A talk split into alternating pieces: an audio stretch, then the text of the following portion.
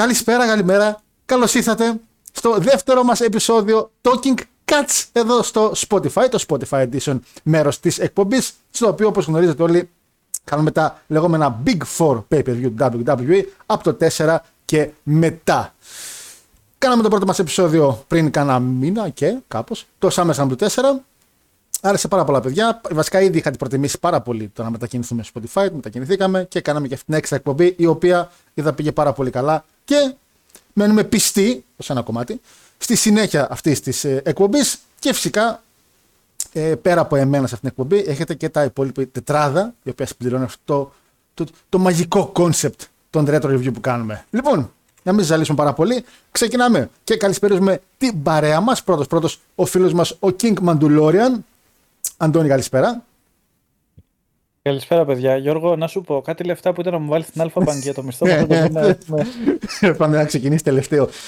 Και όπως βλέπετε, ήδη πώς εξελίσσεται η εκπομπή και ο Αντώνης έχει πολύ καλύτερο μικρόφωνο την άλλη φορά. Ε, γι' αυτό είναι με τα λεφτά που μου έδωσε τον προηγούμενο. Αυτό ακριβώς. Εκεί ήθελα να καταλήξω ότι είδατε πως αμέσως η απήχηση του κόσμου βοηθάει κάποια παιδιά φτωχά τη γειτονιάς, τα οποία εξελίσσονται YouTube-ικά. Έτσι. Λοιπόν, Αντωνάρα, καλησπέρα, αγόρι μου. Καλησπέρα, καλησπέρα σε όλους σας. Καλησπέρα στους φίλους, καλησπέρα στους εχθρούς. Καλησπέρα και καλημέρα σε όποιον μας ακούει πρωί. Ε, δεν έχω κάτι άλλο να πω, παιδιά. Παρακαλώ, συνεχίστε. Λοιπόν, συνεχίζουμε με ποιος από κάτω. Ο φίλος μας, ο Λάκτας, το χρυσό διαμάντι της εκπομπής. Καλησπέρα, φίλο Λάκτα.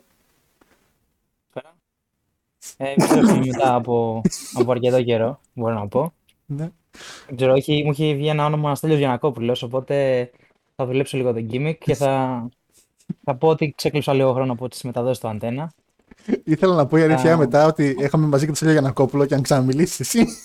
Ναι, αλλά. Πω, το γάμισα. Δεν πειράζει, δεν πειράζει, όχι. Το κατάλαβα. Είμαστε μια εκπομπή humor, οπότε μάλλον δεν θα έπρεπε να μείνω εδώ πέρα. Οπότε να μην κάνεις περισσότερο το Μάριο.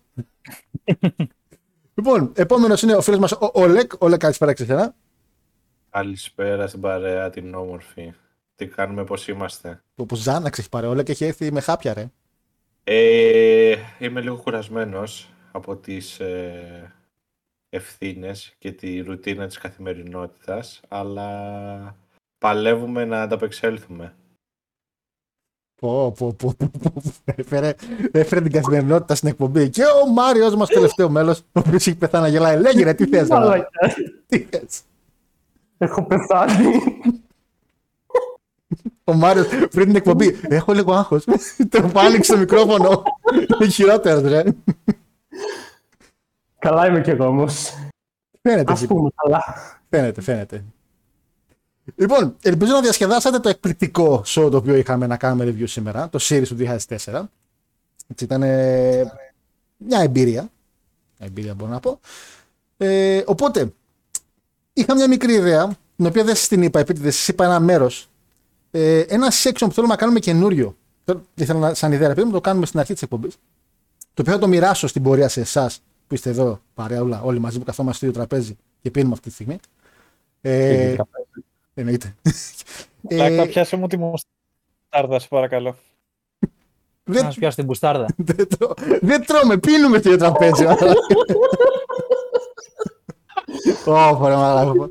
Αχ, Θεέ μου. Όπως καταλαβαίνετε, ο λόγος που είχαμε πει Νοέμβρη θα κάνουμε την εκπομπή και δεν πήγε Δεκέμβρη, αυτές οι δυσκολίες, οι απλές δυσκολίες, το να έχεις συνεταίρους μαζί. Λοιπόν, το οποίο θα σας το μοιράσω στην πορεία και αυτό ποιο είναι, είναι ότι αφού κάνουμε τα retro review. Και φυσικά έχουμε ήδη γνωριστεί με τον κόσμο. Σκέφτηκα να σας πάω τελείως τον Νοέμβρη του τέσσερα και ξεκινώντας τις εκπομπές πάντα να σχολιάζουμε λίγο τι γινόταν γενικά εκείνο το μήνα, εκείνη την εποχή όσον αφορά το κομμάτι του κόσμου, το κομμάτι των ταινιών, το κομμάτι της μουσικής και το κομμάτι των games. Στα πολύ γρήγορα δηλαδή, τι ταινίες έχουν βγει, ποια μουσική ήταν στα charts εκείνη την περίοδο, τι σημαντικό είχαμε από νέα ειδήσεων και φυσικά ποια video games γίνανε release εκείνο το μήνα. Ε, ε, δυνατό. Ωραίο, εμένα μ' άρεσε. Πολύ καλό. Πολύ δυνατό. Οπότε σκέφτηκα να στα μοιράσω. Μπράβο, με εξέπληξες τώρα. Ε, Για πάμε λίγο. Σκέφτηκα να το μοιράσω στην πορεία γιατί τώρα το έκανα αγόρι, παιδί μου, ώστε να μην έχετε το κομμάτι του να ψάξετε παραπάνω για το κομμάτι του wrestling και λέω ο καθένας να ψάχνει για το κομμάτι του. Έλεγα όλα, ας πούμε, από εδώ και πέρα να πιάνει τη μουσική του εκάστοτε μήνα και έτους. Ο Μάρος να πιάνει τις ταινίες. Ο Αντώνης να πιάνει. Ταινίες, τα... εγώ. Αυτό, ναι. Όχι τις εντελεκτουά γαλλικές που βλέπουν κάποιες χωρίς χρώμα και λένε όπου είδα μια ταινία και είναι απέσια. Έτσι. Ταινίες κανονικές. Mm. Ε, okay. Ο Αντώνης να πιάνει τα video games και ο Λάκτας που τον. Ο μόνος λόγος τον πέταξα εκείνη ουσιαστικά επειδή δεν ξέρουμε και πόσο καιρό θα είναι και λόγω των ταξιδιών. Ε, των νέων της εποχής, δε παιδί μου. Ε, είπα να σας θα, θα, θα μπορούσα να ασχολούμαι και αφού μπορεί να λείπω ένα μεγάλο διάστημα, να ασχολούμαι με τα νέα του ντάμπλιου σι ντάμπλιου το δύο χιλιάδες τέσσερα. Οπότε. Τον τα κλειστό. Τον τα κλειστό, ναι. Λέγανε τετρακόσιες εξήντα επτά ημέρες που είναι κλειστό το ντάμπλιου σι ντάμπλιου. Οπότε τα πάμε. Λοιπόν, θα ξεκινήσω με τη μουσικούλα. Και ο Λέκ μου δεν ξέρω κατά πόσο θα μπορέσεις να βρεις παραπάνω. Εγώ ουσιαστικά μπήκα στα charts του Billboard εκείνη την περίοδο. Ποια τραγούδια δηλαδή παίζανε εκείνη την περίοδο top τον Νοέμβριο του τέσσερα. Λοιπόν, okay. Στο νούμερο δέκα έχουμε Eminem Just Lose It. Δυνατό. Νούμερο εννιά, Wonderful yeah. του Ja Rule, μα αρ κέι ελ και Ashanti. Δεν το έχω ακούσει ποτέ αυτό το τραγούδι. ε, νούμερο οκτώ, Let's Go από Trick Daddy, featuring Lil Jon. επτά, Maroon φάιβ, She Will Be Loved. Νούμερο έξι, Kelly Clarkson με το Breakaway, αυτό ξέρω. Το πέντε... θυμάμαι αυτό. Δεν το θυμάμαι. Πιστεύω, εντάξει, βασικά είναι τραγούδια τα οποία παιδιά νομίζω και τα δέκα αν τα ακούσουμε θα καταλάβουμε ποια είναι. Εντάξει, το Eminem το ξέρω. Okay. Αυτό είναι σίγουρο. Το, μόνο το Just Lose It μέχρι στιγμής μου λέει κάτι. Ε, το Eminem, τώρα τα υπόλοιπα δεν. Τέσσερα, Over and Over από Nelly και Tim McGraw. Νούμερο τρία, Destiny's Child, Lose My Breath. Destiny's Child δεν είναι η Beyoncé. Ναι. Ναι. Ε, νούμερο δύο, Drop It Like It's Hot, Snoop Dogg και Pharrell. Ε, εντάξει, ναι. Και νούμερο, okay. και νούμερο ένα που το βρήκα σε πολλά τσάρτ, γιατί τώρα αυτό το Νοέμβριο του τέσσερα τα τσάρτ είναι λίγο πάνω κάτω, αλλά αυτό το τραγούδι ήταν πάντα νούμερο ένα. Είναι το My Boo από Asher και Alicia Keys. Δεν τα θυμάμαι. Φίλε, κυριολεκτικά ούτε εγώ τα θυμάμαι και όντως όσες λίστες βρήκα και πάλεψα λίγο να δω τι παίζει, το έχουν top αυτό εδώ. Γενικά με τα τραγουδάκια άλλα που κοίταξε λίγο πιο κάτω δεν έχει κάτι πολύ γνωστό. Ε, Go ντι τζέι του Lil Wayne έχει. Ε, γενικά δεν είδα κάποιο τραγούδι που να με έκανε τρελή εντύπωση. Οπότε πιστεύω στην πορεία ίσως βρούμε, έτσι, όσο προχωράει ο καιρός και προχωράνε και τα χρόνια, κάτι πιο γνωστό. Συμπληρώσα τον αδελφό μου τον Όλεκ, επειδή ξέρω ότι του αρέσει πολύ. Να θυμίσω ότι και το δύο χιλιάδες τέσσερα βγήκε του Kanye West το πρώτο άλμπουμ, το College Dropout. Είναι... Μην φάμε κανένα cancel όμως. Γιατί ανοίγεις threads τα οποία ρε φίλε είναι λίγο επικίνδυνα. Ε, πάντως το πιο downloadable τραγούδι, γιατί είμαστε και από εκεί, είναι το Vertigo του γιου του. Το οποίο πάρα πολύ Το Vertigo του γιου του, ε. Ναι. Okay. Εκείνη τον Νοέμβριο του τέσσερα. Λοιπόν, αυτό είναι το κομμάτι της μουσικής. Δεν είχε πολλά πράγματα, η αλήθεια είναι. Στον κόσμο των νέων επίσης δεν υπήρχαν πολλά πράγματα, αλλά δύο Νοέμβρη είναι οι εκλογές της Αμερικής. Ο Μπούς ξαναγίνεται πρόεδρος, νικώντας τον δημοκρατικό Τζον Κέρι. Και συνεχίζει δυνατά μετά από είκοσι μέρες τον πόλεμο στο Ιράκ, καθότι γίνεται το δεύτερο wave επίθεσης στο Ιράκ. Ωραία, ρε φίλε, εκεί. Κατευθείαν στη δουλειά. Στην φάση έκανε διάλειμμα γιατί έχουμε εκλογές και με το που κέρδισε λέει: τα πάμε, πήγαμε. Πάμε πίσω Ιράκ. Ε, ταινίες. Γίνεται ένας χαμούλης. Βγαίνει το Μουλάν δύο. Α, καλά. Ε, το Α. Μουλάν δύο. Ναι, το δύο. Το τέσσερα. Είχε βγει δεύτερος. Παιδιά, το έχετε δει, ναι, ρε. Το έχω δει σε κασέτα. Το story, το story στο Μουλάν δύο ποιο ήταν, ρε παιδιά. Ε, ουσιαστικά το ζευγαράκι έχουν μια αποστολή μαζί, δηλαδή η Μουλάν με τον άντρα, με το αυτόν που είχε γνωρίσει, ε, και ψιλοέρχονται λίγο σε μια διαμάχη τύπου ότι κάνουν μαζί την αποστολή, αλλά άλλος παίρνει συνέχεια το τι θα γίνει και η Μουλάν λέει ότι πρέπει και εγώ να παίρνω επιλογές και είναι μια φάση τύπου equality. Ότι επειδή είμαι γυναίκα δεν σημαίνει ότι θα παίρνεις όλες τις εντολές, παιδί μου. Και η μία είναι λίγο πιο ευαίσθητη στην αποστολή, άλλος είναι λίγο πιο front and center κατάσταση. Δεν ξέρω γιατί κάνουμε review του Μουλανδίου. Να ρωτήσω κάτι. Παρακαλώ. Τώρα έτσι μου ήρθε που λέμε για το Μουλάν. Ναι. Η ιστορία του Μουλάν δεν σας θυμίζει πάρα πολύ την ιστορία από την ταινία με τη Βουγιουκλάκη και τον Παπαμιχαήλ που η Βουγιουκλάκη έκανε τον Πίπη?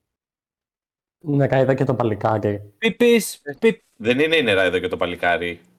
Αν καχόντουσαν και αλήτης. Η νεράιδα και το παλικάρι είναι τους κριτικούς. Ναι, ισχύει, τα αρχόντα και αλήτης είναι και δεν ξέρω και το ξέρω αυτό. Αρχόντισε και αλήτης. Ναι, ναι, που παίζει ότι είναι φιλαράκι και καλά ο Πίπης. Ναι, ναι, ο Πίπης που βάφεται κιόλας. Και μετά τη βλέπει να κάνει μπάνιο μέσα σε μια λίμνη. Ναι, αν εξαιρέσεις το άλογο, όλη η ταινία είναι πάνω από το ίδια. Και τους Κινέζους. Και τον Νούνο. Και το δαίμονα. Το δαίμονα, ναι. Τι, τι τέτοιο ήταν αυτό, ρε μα, πώς ήρθε αυτή η τέτοια. Δεν ξέρω, το έχω, σκεφτεί, το έχω σκεφτεί αρκετές φορές αυτό. Ε, έχουμε το Seed of Chucky, το οποίο λογικά είναι το Chucky, το δύο λογικά, μάλλον. Η ταινία το Chucky. Το Seed of Chucky, ο ιός του. Α, το Chucky, ναι. ναι. Ε, έχουμε τώρα... Όχι, ήταν, δεν ήταν η δεύτερη ταινία. Ήταν αρκετές ταινίες αργότερα που ήταν με το γιο του Τσάκη. Αυτό ναι, που λες και αλήθεια. Πώς ταινίες ναι, ναι, ναι. αυτήν την ιδέα. Τα τρία πρώτα λεγόντουσαν Devil's Child, αν δεν κάνω λάθος, κάπως έτσι.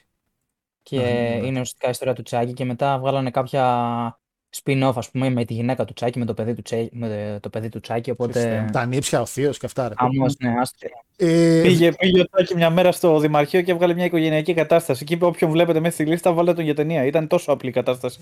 Αλήθεια, δηλαδή. Βγαίνει για εμάς τους πατριώτες Έλληνες η ταινία Αλεξάνδερ, αλλά δεν πήγε πολύ καλά αυτό. Oh. Γιατί τον είχαν κάνει γκέι. Και κατάλαβες τώρα. Καλά, πω πω, Colin Farrell, ε. πω πω, τι ταινία μιλάμε. Ε, έχει βγει ταινία Μπομπ Σουγκαράκης στο SpongeBob, το οποίο έκανε πάταγο στο σινεμά.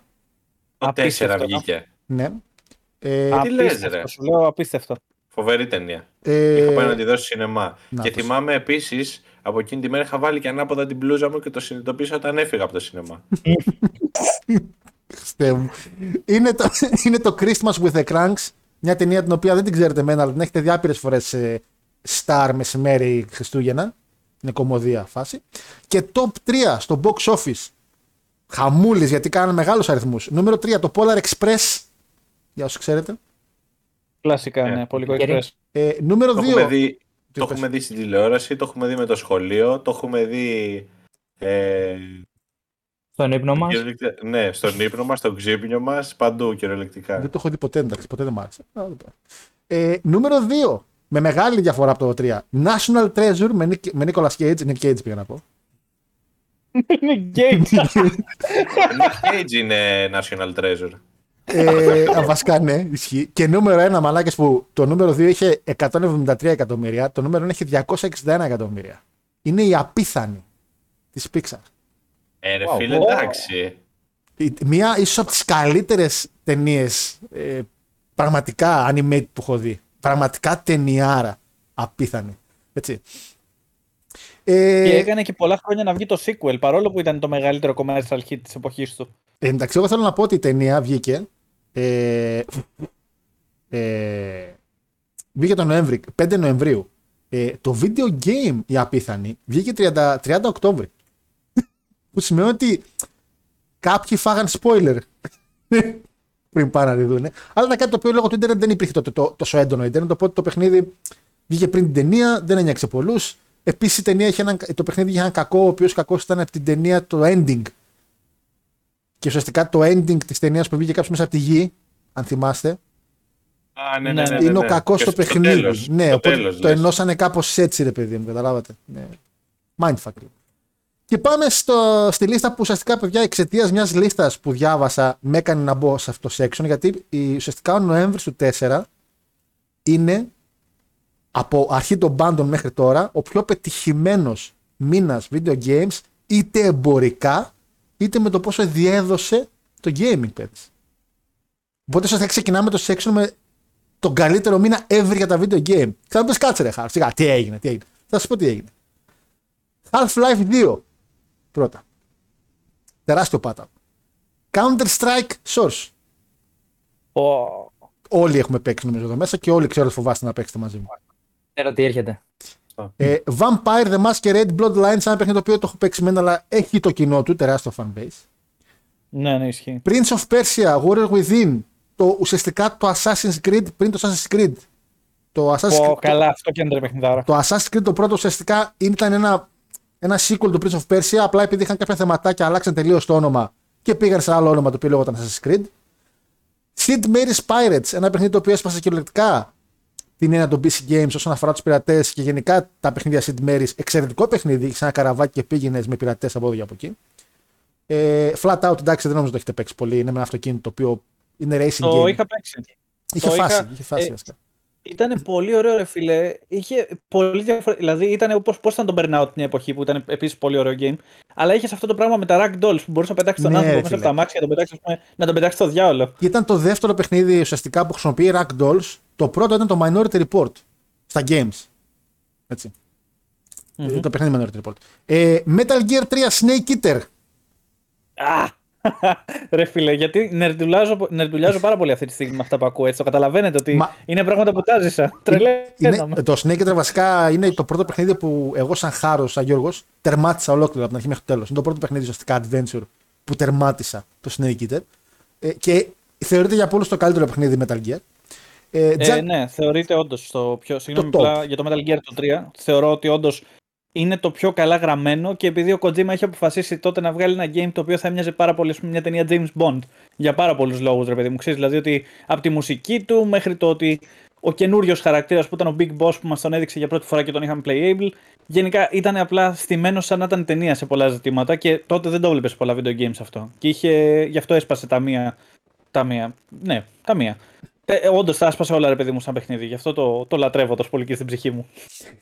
ε, Jack τρία, το οποίο εντάξει δεν το παίζανε πάρα πολύ. Ε, ένα από τα πιο ε, sequel το οποίο περίμενε ο κόσμος, το Halo δύο για Xbox. Το οποίο Halo ουσιαστικά είναι το, το μόνο βασικά παιχνίδι που έδωσε μια ανάσα ζωή στη Microsoft και στο Xbox γενικά. Οπότε το δύο το, δύο το περίμενε ο κόσμος πάρα πολύ, πραγματικά πάρα πολύ. Metal of Honor, Pacific Assault. Το οποίο έχει το πιο immersive opening sequence, το οποίο είναι η απόβαση στην Νορμανδία, αν δεν κάνω λάθος. Ναι, ναι, ναι. Killzone, δεν το είχα παίξει ποτέ. Ε, Mario Party έξι, ok. Metal Slug Advance, ok. Football Manager δύο χιλιάδες πέντε, για εμάς τους μανατζεριακούς, είναι το πρώτο manager το οποίο ουσιαστικά, παιδιά, σταμάτησε συνεργασία με το Championship Manager, για όσοι θυμάστε. Γιατί παλιά λεγόταν Championship Football Manager και ουσιαστικά σπάσανε οι εταιρείες. Και μετά ξεκίνησε η μία να λέγεται Championship Manager και άλλη Football Manager. Εν τέλει παίζει σε μόνο η μία. Ε, Pro Evolution τέσσερα που είχε το. το, το νομίζω τον Πολίνα είχε απ' έξω. Τον Κολίνα, τον Κολίνα. Κολίνα, ναι. Συγγνώμη. Πολίνα είπα. Ποια είναι η Πολίνα. Ε, Lord of the Rings. Lord of the Rings Third Age για το PlayStation δύο. Ένα παιχνίδι το οποίο ξεκινούσες με τη μάχη της Hel, του Helm's Deep. Πολύ το θυμούνται αυτό το παιχνίδι επίσης. Πολύ καλό παιχνιδάκι.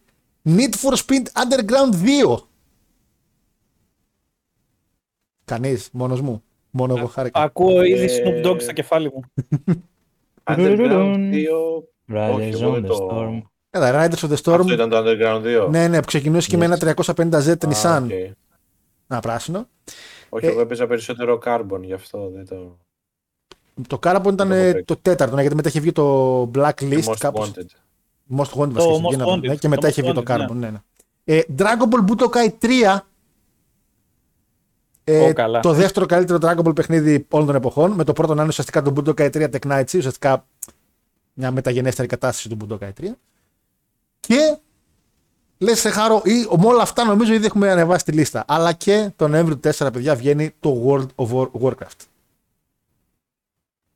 Το οποίο ουσιαστικά Μιλάμε. άλλαξε όλο την έννοια του. Όχι, το World of Warcraft, το WoW. Το, το, το πρώτο παιχνίδι το οποίο ουσιαστικά έμπαινες με τους φίλους σου μέσω ίντερνετ από άλλα μέρη του κόσμου και ήσταν όλοι σε έναν κόσμο. Το WoW σαν παιχνίδι δεν υπάρχει από πολύ πιο πριν. Όχι, το τέσσερα βγήκε το παιχνίδι. Το... Όχι, όχι.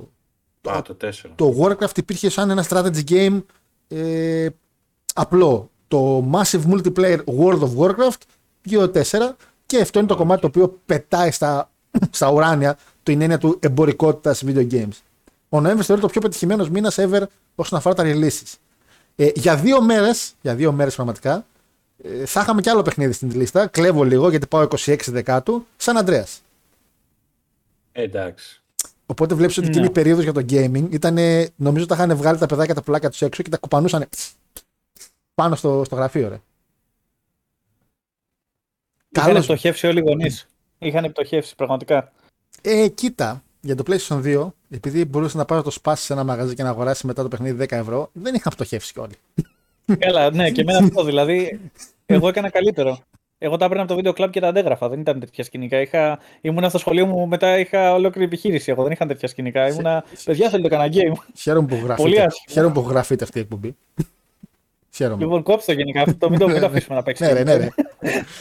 Λοιπόν, οπότε αυτά είχαμε σαν σήμερα γενικά. Τα οποία, παιδιά, από εδώ και πέρα θα παίρνετε λίγο εσείς, αν θέλετε, το καθένα στο δικό του κομμάτι. Ε, απλά να βλέπουμε λίγο τι γινόταν εκείνη την εποχή. Έτσι, στο κομμάτι θεάματος, κομμάτι τηλεόρασης, μουσικής ειδικά. Από μουσικές μου δεν μπορούσα να βρω πολλά πράγματα γιατί ίσως ήταν και πολύ βατός μήνας. Ε, αλλά σίγουρα από video game ε, είχαμε πολλά πράγματα και από ταινίες επίσης είχαμε. Ε, επίσης από ταινίες, από ντι βι ντι βασικά, σαν σήμερα βγήκε το Rise and Fall of βι σι ντάμπλιου το δύο χιλιάδες τέσσερα. Ε, από τα πιο δυνατά wrestling ντι βι ντι εκεί έξω, να ξέρετε, και αν μπορείτε το παρακολουθήσετε και στο network, παιδιά, κάντε μια χάρη στον εαυτό σας. Είναι πάρα πολύ ε, καλό και με πολύ καλές πληροφορίες. Μάρια, πολύ ήσυχος είσαι. Αδελφέ μου, χαίρομαι για εσάς τους gamers, αλλά δεν. Εσύ είσαι, εσύ είσαι χωρίς το Mers. Ναι. ε, απλά... Τώρα δεν καταλαβαίνω. Απλά θεωρώ ότι, θεωρώ ότι ίσως ε, έχω κάτι γλάστρες εδώ απ' έξω που χρειάζονται πότρισμα. Ενδεχομένως... Ό,τι να. Λοιπόν, και πάμε, πάμε σιγά σιγά στο εξαιρετικό show. Πάμε στο series. Τι έγινε? Περιμένω. Δεν θα πούμε και τίποτα αθλητικό για τότε. Ε, ξέχασα να ψάξω, αλλά τι αθλητικό Ά, μπορεί ναι. να έγινε το Νοέμβρη του τέσσερα, ας πούμε. Ναι, ο Ολυμπιακός πήρε το πρωτάθλημα. Τόσο απλό. Το Νοέμβρη, από τον Νοέμβρη, ρε φίλε, τόσο σκυλιά ήμασταν το τέσσερα. Ε, εκείνη τη χρονιά δεν το είχε πάρει ο Ολυμπιακός το πρωτάθλημα. Είναι η χρονιά που το πήρε ο Παναθηναϊκός. Ας κλείνω, παιδιά. Δεν μόνο όπως είχε και κυριολεκτικά, μαλάκα ενενήντα τοις εκατό επιτυχία και έφτασε στο δέκα τοις εκατό. Ναι. Τότε δεν ήταν. Δηλαδή δεν ξέρω τώρα. Τότε δεν το γνωστό, αυτό με το γνωστό πρωτάθλημα με, με το Δούρο. Με τη Ριζούπολη, το Ολυμπιακός Παναθηναϊκός. Τότε ήταν αυτό. Ε, αυτό, όμως, αυτό έγινε τέλος πρωταθλήματος, οπότε σίγουρα δεν ήταν Νοέμβρη. Γιατί oh, ήταν okay. ένα μάτσο το οποίο έκρινε πρωτάθλημα, ε, που είχαμε νικήσει τρία μηδέν, οπότε σίγουρα πρέπει να έγινε κοντά Μάιο. Εκεί πρέπει να έγινε. Όχι, ναι, σεζόν, σεζόν τρία τέσσερα. Σίγουρα έγινε πιο δεν μετά πάντως, όχι Νοέμβρη. Γιατί Νοέμβρη ουσιαστικά ξεκινάει η σεζόν, ρε, είναι ακόμα τα πρώτα από τα μάτσα. Να είχαμε φάει μια φτάρα από τη Γιουβέντους, τότε κάτι τέτοιο πρέπει να γίνει. Μπορεί. Πολύ πιθανό. Που, πραγματικά πολύ πιθανό τώρα που συνειδητοποιώ την ημερομηνία.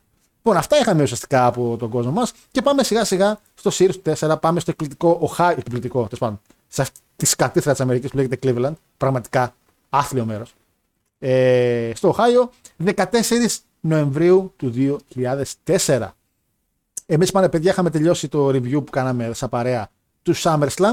Από εκεί και πέρα το ντάμπλιου ντάμπλιου ι έκανε μια παραγωγή τριών pay-per-view, ήταν να κάνει δύο, ένα το κάτσε λίγο σπόντα και το κράτησε το Taboo Tuesday.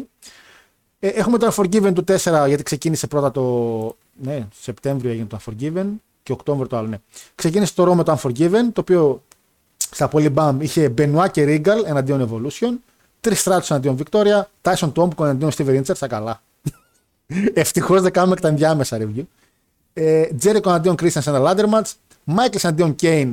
Αυτόματα το κρατάμε, το κρατάμε αυτό το ματσάκι, το χρησιμοποιήσουμε στην πορεία. La Resistance εναντίον Rhino και Tajiri, ό,τι να είναι. Και Triple H εναντίον Orton, ο οποίος παιδιά είχαμε πανηγυρίσει την νίκη του Orton και που πήρε τη Zone στο SummerSlam και αυτά. Του την παίρνει ο Triple H πίσω μετά από ένα μήνα, στεγνά και ήρεμα. Το SmackDown δίνει τη δικιά του εκδοχή του pay-per-view με το No Mercy. Eddie Guerrero εναντίον Luther Reigns, ό,τι να είναι. Ε, Spike με Dudley εναντίον Nunzio. Ε, Kidman εναντίον London, singles match. Πάμε ρε Λάκτα. Παλαμάκια, μπράβο. Παλαμάκια λέει. Τα αστέρια του δύο χιλιάδες τέσσερα. Ε, Σουζούκι και Ρενέ Ντουμπρί εναντίον Ρέι Μυστήριο και Ρομπ Βαντάμ παίρνουν τις tag team ζώνες. Για όσους θέλετε παραπάνω πληροφορίες για τον εκπληκτικό Σουζούκι, πάτε στο retro review του Great American Bash στο YouTube. Big Show εναντίον Kurt Angle. John Cena εναντίον Booker T. Το τελευταίο match, αν θυμάστε, που είχαμε κάνει στο SummerSlam, τα best of five που ήταν. Ο τελικός γίνεται εδώ πέρα και νικάει φυσικά ο Cena. Ε, ένα mix tag έχει Charlie Haas, Miss Jackie και Rico εναντίον Don Marie και Dudley Boys. Oh, καλά. Και last ride match τζέι μπι ελ εναντίον Taker. Ε, το ντάμπλιου ντάμπλιου ι δοκιμάζει μια τακτική του ντάμπλιου σι ντάμπλιου, δοκιμάζει να κάνει κάποια pay-per-view τρίτη. Ή, ήταν μια πολύ αποτυχημένη τακτική που είχε κάνει το ντάμπλιου σι ντάμπλιου και συνεχίζει την αποτυχία του το ντάμπλιου ντάμπλιου ι. Κάνει το Taboo Tuesday με τη λογική ότι το κοινό μέσω του site του ντάμπλιου ντάμπλιου ι, που πια ο κόσμος, όσοι έχετε ίντερνετ, δεν είχαν όλοι τότε, να μπει να ψηφίσει ε, τι ακριβώς θέλει. Ε, κρατάμε πολύ σημαντικό ότι στο pre-show εκείνο είχε γίνει ένα match στο, στο pre-show Sergeant Slaughter εναντίον Μοχάμετ Χασάν. Το ξέρατε? Εγώ δεν το ξέρα. Εγώ δεν είχα ιδέα ότι έγινε αυτό το match ποτέ. Έχουμε σε... τι, πες. Ήταν για να χαϊπάρουνε τις εκλογές του Μπούς. Ήταν να πάρουν τις εκλογές του Μπούς, υποτίθεται ότι στείλαν τον πατριώτη του.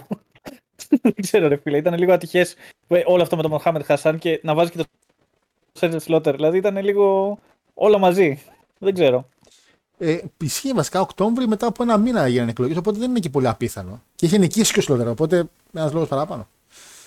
Σέλντον Μπέντζαμιν αντίον Τζέρικο, ένα από τα ωραία του ντάμπλιου ντάμπλιου ι. Βάζουν ψηφοφορία για ποιον θέλετε να παλέψει για το μάτς και τους βάζουν και λογικά περίπου όλους. Ρόντνεϊ Μακ, Τζακ Μπαλούμπο, Βαλ Βίνις και αυτά. Τέλος πάντων, η top πεντάδα, για να μην τους πω όλους. Ο Ράινο πέντε κόμμα εβδομήντα επτά, ο Κρίστιαν έξι κόμμα εξήντα εννιά, nice. Ε, ο Κούτσμαν για κάποιο λόγο τρίτος στην ψηφοφορία με επτά τοις εκατό. Μπατίστα είκοσι κόμμα έντεκα και Σέλντον Μπέντζαμιν τριάντα επτά κόμμα σαράντα οκτώ. Ε, το ντάμπλιου ντάμπλιου ι. Χαμηλά ο Μπατίστα.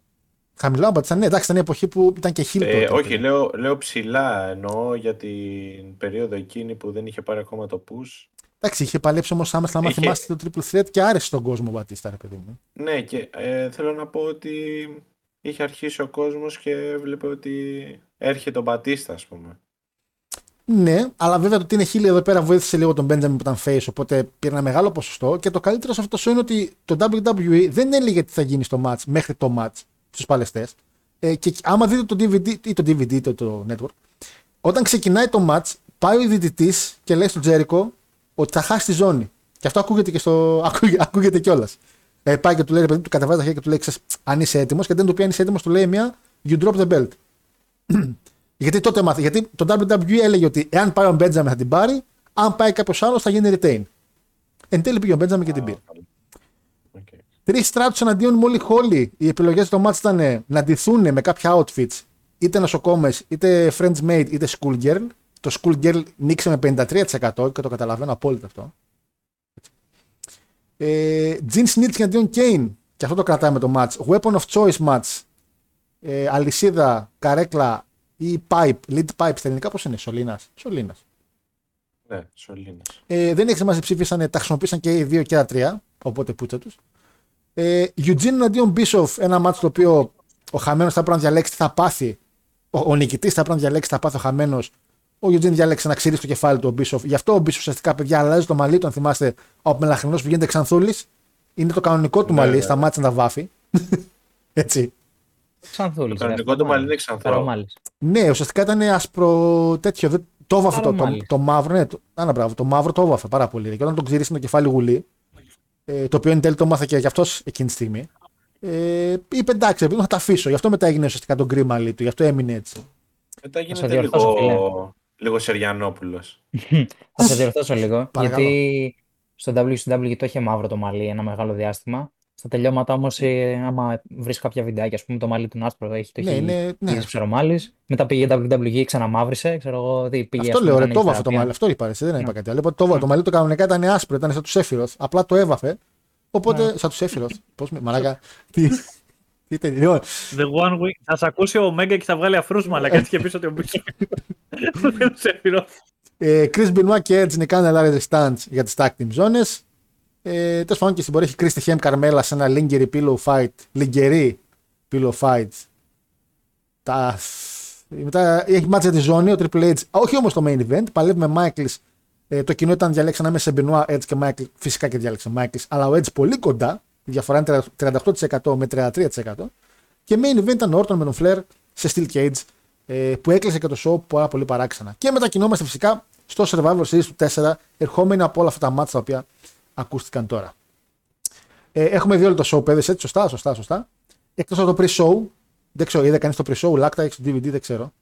Ούτε στο ντι βι ντι δεν το είχε. Φαντάζομαι πόσο καλό ήταν. Φαντάζομαι πόσο χάλια ήτανε. Και βασικά να πω κάτι, λέει, ε, λέει εδώ, Larry Stands εναντίον Harry Kane και Rossi. Ε, ούτε εγώ το βάζα, ρε φίλε. Δηλαδή, τι να τον βάλεις εκεί πέρα. Λοιπόν, και ξεκινάμε. Είμαστε... Ε, με επτά χιλιάδες πεντακόσια κόσμο μέσα στο χώρο, τριακόσιες είκοσι πέντε χιλιάδες buy rate, αγορά δηλαδή pay per view, ε, μεγάλη διαφορά από πέρσι, τριακόσιες πενήντα χιλιάδες ήταν πέρσι, οπότε όχι και πολύ πετυχημένο αυτό. Ε, και το τραγούδι το οποίο ουσιαστικά είναι το theme του show, είναι το αγαπημένο τραγούδι του Μάριου, ε, το Nexus, το Are You Ugly. Το, ε? Α, okay, ναι, ναι, ναι, ναι, αυτά είναι τα αγαπημένα. Και απαντάει, και απαντάει ο Μάριος, yes I am. By the way, τραγουδάρα, δεν ξέρω αν το έχετε ακούσει. Είναι από τα πολύ καλά τραγούδια. Ναι, πολύ καλό τραγούδι. Ήταν όντως. Λοιπόν, ξεκινάμε. Παιδες. Fatal Four Way για την Cruiserweight Championship. Fatal Four Way. Το όλο concept είναι ότι ο Bill Kidman έχει ουσιαστικά το λεγόμενο Sasha Banks push, ότι επειδή είναι πάρα πολύ επικίνδυνος να δουλέψει με κόσμο και τον έχουν λίγο απόμακρο, ε, έχει να κάνει το storyline του με το finisher, το λέγαμε από το SummerSlam, ότι ο τρόπος που κάνει το finisher του ήταν πολύ επικίνδυνος και όντως δίνει μια διάσηση στον Τζάβο Καρέρο, όντως real life διάσηση, και αντί να πούνε ότι άμα πρόσεχε, το είπανε τέλειο, θα το χρησιμοποιήσουμε για storyline και έτσι θα κάνεις από εδώ και πέρα το Shooting Star Press. Έτσι, αυτό είναι ρε φίλε. Τι, τι καλύτερο από το να προκύπτει το storyline φυσικά, έτσι. Ε, το έκανε τα... εκεί πέρα ένας shooting star, το έσκασε ένα γονατίδι στη μάπα κυριολεκτικά, τον άφησε στον τόπο τον Τζάβο. Και τι θα κάνουμε, θα εκμεταλλευτούμε την κατάσταση για να δώσουμε, ας πούμε, μια χρειά στο όλο storyline. Τέλειο. Ναι, τέλειο σε ένα κομμάτι. Τώρα δεν ξέρω κάπως τέλειο ήταν για τον Τζάβο. Για τον Τζάβο, ναι, αμπράβο. Ναι. Ο Τζάβος βασικά είναι ο λόγος που είναι στο match, είναι ότι έχει ένα... ένα storyline με τον Billy Kidman. Ο Billy Kidman ουσιαστικά επειδή νίξε και τον Paul London, θέλησε να πάει και στην Single Zone, πάει για την Cruiserweight που την έχει ήδη ο Spike Dudley. Και τέταρτος ο Rey Mysterio, ο οποίος μπήκε ξεκάθαρα από σπόντα, δεν ήταν καν να είναι στο match, εν τέλει όμως είναι. Ε, ουσιαστικά με το Rey Mysterio υπάρχει λίγο το ότι τον είχαν σε άλλο match γιατί δεν ξέρανε τι θα γίνει με το Cena. Ε, αλλά εν τέλει αφού είπε OK με το Cena, τον ξαναπετάξαν στο Cruiserweight. Ο Cena ήταν βασικά να γυρίσει στο Marine. Θα πούμε πιο μετά και γι' αυτό. Οπότε τον πετάξαν και Fatal Four Way. Και μπορώ να πω, παιδιά, ότι ήταν τίμιο Cruiserweight match. Εντάξει, το peak του match όταν ήταν ο Τσάβο και ο Rey Mysterio μες στο ring, γιατί δουλεύανε καλύτερα μεταξύ τους. Από εκεί και πέρα, παιδες, πάρτε με τη σειρά σας. Όλεκ, σ' ακούω. Εντάξει, ουσιαστικά λίγο πολύ εγώ αυτό που παρατήρησα είναι ότι από το προηγούμενο μεγάλο πι πι βι πάλι ξεκινήσαμε με Spike Dudley και Kidman μέσα στο match, ε, και βλέπουμε, ας πούμε, πόσο... αυτό το push που έπαιρνε ο Spike Dudley και χαλάσει σαν αφεντικό των Dudley Boys. Το ματσάκι ήταν πολύ καλό. Εντάξει, στα πλαίσια του ντάμπλιου ντάμπλιου ι και στα πλαίσια της εποχής εκείνης. Ε, καλό pace, αρκετά σποτάκια, γενικά γρήγορο, και το τελείωμα πιστεύω με τον, ε, με τον Spike να παίρνει έτσι το sneaky win ήταν ε, αρκετά σωστό. Ε, κοίτα, ο Σπάγκ γενικά το storyline του ήταν ότι επειδή έτρωγε πάρα πολύ ξύλο από τους Dudleys και bullying πριν από δύο τρία χρόνια, ρε παιδί μου, τώρα σωστικά τους κάνει αυτός ό,τι θέλει. Έτσι πήγε το character development του συγκεκριμένου τύπου. Ναι, σωστά. Ε, Μάρια. Ωραία, φίλε, ο Spike Dudley, ο τύπος μπορεί να φάει σπότα από οπουδήποτε. Μαλάκα, είχε... έφαγε ένα σπότ ότι... έκανε ένα suicide dive έξω από το ring, κάτι τέτοιο, και δεν τον έπιασαν καν. Κάτι τέτοιο. Ήταν όντως suicide dive. Ναι, κάτι τέτοιο. Το γουστάρω φούλ τον Spike Dudley εδώ. Από τους καλύτερους cruiserweights ever, μάγκας. Αυτό, τίποτα. Μόνο και μόνο για τον Spike, εφτάμισι το έχω βάλει εγώ το match. εφτάμισι. Ναι, να βρε φίλε, ο τρόπος που πάλευε ήταν πολύ αντίο μάγκας όμως. Από ένα σημείο και μετά. Κοίτα, για τα κιλά του όμως, είκοσι πέντε κιλά που ήταν, να πάει τέτοια σποτ, ε, δείχνει κάτι νομίζω. Αυτό δεν είναι μια φορά που είχε πάει να κάνει το finisher του στη γωνία και ένας τον πέταξε έξω και είχε ένα τραπέζι και... και χτύπησε μόνος στο τραπέζι το κεφάλι και έπεσε κάτω. Έπεσε κάτω. Μαλάκα. Σε φάση τι κάνεις αγόρι μου. Ε, Λάκτα. Το μάτς ήταν πάρα πολύ καλό. Εγώ εφτάμισι το έχω βάλει, θα συμφωνήσω με τον Μάριο. Αδελφέ. Νομίζω ότι υπάρχει χημεία μεταξύ των παλαιστών. Ε, ούτως ή άλλως και οι τρεις από τους τέσσερις δουλεύανε για πολλά χρόνια μαζί στο ντάμπλιου σι ντάμπλιου. Πάτε πάλι. Και γνωρίζει ένας τον άλλον. Εννοείται. Θα είναι το δικό μου στο φινάλε φινάλε. Ε, και... και νομίζω κιόλας ότι το, το χρησιμοποίησε αυτό το ντάμπλιου ντάμπλιου ι, ότι α, δεν ξέρω, ο Γιώργος σίγουρα το έχεις προσέξει, ότι το ντάμπλιου σι ντάμπλιου ξεκινούσε τα show του πάντα με cruiserweights. Οπότε για να ανεβάσεις τις ταχύτητες, να ενθουσιάσεις τον κόσμο, γιατί στη συνέχεια το show γινόταν χάλι μαύρο. Ε, αλλά νομίζω ότι το χρησιμοποιεί και το ντάμπλιου ντάμπλιου ι αυτό, εκείνα τα χρόνια τουλάχιστον. Και οι τέσσερις παλεύουν πολύ καλά. Ε, υπάρχουν spot, spot μετά το spot. Και νομίζω ότι το τελείωμα είναι το καταλληλότερο ώστε να δώσει αυτό το, το cheat win στον Spike και να συνεχιστούν τα storylines. Πώς νιώθεις όμως που έσπασε τόσο γρήγορα αυτή η εκπληκτική tag team που λεγόταν London Kidman? Δηλαδή μέσα σε δύο μήνες έσπασε. Δύο μήνες έσπασε. Δεν νιώθεις κάπως? Νιώθεις ότι η εφ τι αρ της εποχής τους? Εγώ νιώθω δικαιωμένος, ρε φίλε, γιατί είπα την αλήθεια. Αν κάτσει και ψάξει κάποιος τις tag teams του δύο χιλιάδες τέσσερα. Είχαμε Dudley, μαλακά. Πέρα από τους Dudley Boys, θα δει ότι η καλύτερη tag team εκείνη την περίοδο ήταν ο Kidman με τον London. Τελείως. Ρε φίλοι, σοβαρά, την Bassan Brothers κράτσανε παραπάνω από τον Kidman London. Δεν υπάρχει αυτό που λες. Εγώ αυτό που όταν λέω κάτι είναι τεκμηριωμένο από πολλές απόψεις. Να το κόψουμε αυτό. Είναι από πολλές απόψεις. Είναι ο Λάκτος σε ένα, ένα καθρέφτη και μιλάει στον αυτό του και έρχεται πίσω η λέξη. Αντώνη, Αντώνη, σώσε την κατάσταση, αγόρι μου. Εγώ απλά θα, πω, θα συμπληρώσω πάνω σε αυτό με το Suicide Dive να πω ότι πες μου τώρα, ένας άνθρωπος που τον έχει πετάξει ο New Jack από κάθε γωνία και κάθε τέτοιο μέσα στο ι σι ντάμπλιου με τα χρόνια, λοιπόν, που του έχει κάνει τη ζωή μαρτύριο. Πιστεύεις ότι τον νοιάζει τόσο πολύ αν θα σκάσει με το κεφάλι μία φορά σε έναν αγώνα με cruiserweights? Δηλαδή, όταν φεύγει κυριολεκτικά, απλά ανάμεσα από κάτι σκηνιά, δεν φεύγει από κάτι άλλο. Πούμε, δεν τον το πετάει από, το, από πάνω από το Titan Tron ή κάτι τέτοιο, ή ό,τι είχε στο μυαλό του εκείνη την εποχή ο Heyman και Μπούκαρε μαζί με τον Jack και τους υπόλοιπους. Το μάτς ήταν πάρα πολύ καλό, ωστόσο. Τώρα, ε, είχες, ε, είχες πρακτικά είχες όλα τα καλά που μπορείς να δεις σε ένα cruiserweight match. Δηλαδή, είχες τα, τα ωραία τα σποτάκια, είχες αυτό το, το sneaky ύπουλο τρόπο που πάλευε ο Spike και τι. Δεν ήταν, ρε παιδί μου, ας πούμε, όπως ο Mysterio που θα τον δεις να κάνει κινήσεις και ήσουν wow, ξέρω εγώ, όταν έκανε το six one nine. Αλλά ήταν εκεί καθαρά ως heel, ρε παιδί μου, και ο τρόπος που πήρε την νίκη ήταν justified.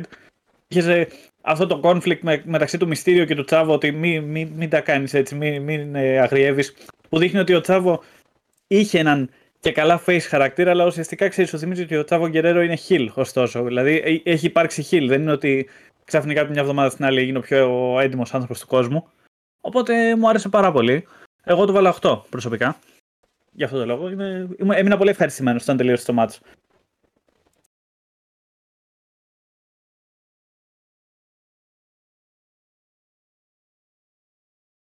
Sorry, είχα κλείσει το μικρόφωνο μου. Τι είμαι ματσάκι, και okay, όπως λέει και ο Λάκτας, πολλές φορές το ντάμπλιου ντάμπλιου ι χρησιμοποιούσε ε, ένα δυνατό μάτσο των cruiserweights για opening, περίπου πάντα. Θα πρέπει να πάμε τώρα backstage. Και γενικά σε αυτό το show πάμε πολύ backstage. Έχει πάρα πολλά backstage segment. Και αυτό είναι καλό, βέβαια, γιατί μου αρέσουν τα backstage segment και βοηθάνε στο χτίσιμο κάποιων καταστάσεων. Κάτι το οποίο λείπει από τον ντάμπλιου ντάμπλιου ι αυτή την περίοδο. Ο Παναγιώτης πολλές φορές στην εκπομπή παραπονιέται ότι δείχνουν πολλά βίντεο packets από παλαιστές. Αλλά αν δείτε και στο series, το κάνουν και εδώ πέρα. Ακόμα και στο series, δηλαδή δείχνουν βιντεάκια για, τη, για τον Heidenreich και αυτούς, με μουσικούλα και τέτοια. Τέλος πάντων, έχουμε backstage segment γενικά εκείνη την περίοδο. Αλλά αυτό το συγκεκριμένο backstage segment. Ποιος θα μιλήσει, εγώ δεν ξέρω τι να πω για αυτό το πράγμα. Mm. Δεν ξέρω ποιος θέλει να πάρει τα ενία. Για το, για το τρυφερό τετατέτ λέμε. Το οποίο mm. δεν, δεν είναι το πρώτο του Heidenreich. Τον ένα μήνα που είναι εκεί. Είναι το δεύτερο. Αλλά γιατί έχει ήδη προηγηθεί ένα... Με τον goal. Ναι ρε παιδί μου, ένα στυλ ε, σ' αγαπάω slash rapist ε, κατάσταση που τον πιάνει από πίσω και τον είναι στα αυτιά και του ψιθυρίζει και του, του λέει ένα πείμα. Τέλος πάντων και αυτό, το Χριστέ μου. Έχει ήδη... θα, θα ρωτήσω κάτι. Παρακαλώ. Ο Heidenreich δεν ήταν και μια περίοδο που είχε, ε, είχε ο ίδιος τη Ζάρη να υιοθετήσει ένα γκίμικ και καλά ότι είναι φάση cyborg μηχανή των Ναζί oh, που Χριστέ έχει γίνει μου. Παλαιστής και παλεύει στο ντάμπλιου ντάμπλιου ι. Κάτι τέτοιο δεν είχε προτείνει. Αυτό ο Heyman είναι... δεν το είχε προτείνει. Νομίζω δεν είναι το του... προτείνει ο Heyman, ήταν η ιδέα του Heidenreich. Δεν το γνωρίζω αυτή η αλήθεια. Είναι πάντως νομίζω λοιπόν, ότι το ύφος του. Θα πω μια ιστορία. Πες. Αυτή την ιστορία μου την έχει πει ένας σε ένα καράβι που ο ξάδελφος ενός φίλου του, ναι. Ο προπάπους, είχε ένα γνωστό ο οποίος δούλευε στο Titan Towers, στα, στα κτίρια του ντάμπλιου ντάμπλιου ι. Και τι μου είχε πει λοιπόν αυτός? Μου είχε πει ότι έξω από το γραφείο του Vince υπάρχει ένα κουτί. Το οποίο μοιάζει με το κουτί που βάζουμε τους ψήφους όταν γίνονται εκλογές. Έχει μια μικρή θηρίδα από πάνω και μπορείς να βάλεις φακέλους. Εκεί κάθε μήνα μπορεί ο, ο κάθε εργαζόμενος της εταιρείας να βάλει ένα φάκελο με ένα gimmick. Το οποίο έτσι έχει σκεφτεί στο μυαλό του. Είναι το γνωστό box of gimmicks. Αυτό λοιπόν κάθε τέλος του μήνα μαζεύονται, κάνουν ένα συμβούλιο τα μεγάλα κεφάλια της εταιρείας, ανοίγουν το κουτί και τραβάνε. Τραβάνε από μέσα. Και τι είχε γίνει λοιπόν με το Heidenreich? Πάει να τραβήξει ο, ο, ο Vince και βγάζει δύο χαρτιά κατά λάθος. Τι θα κάνουμε τώρα που τραβήξαμε δύο, ας τα διαβάσουμε και τα δύο.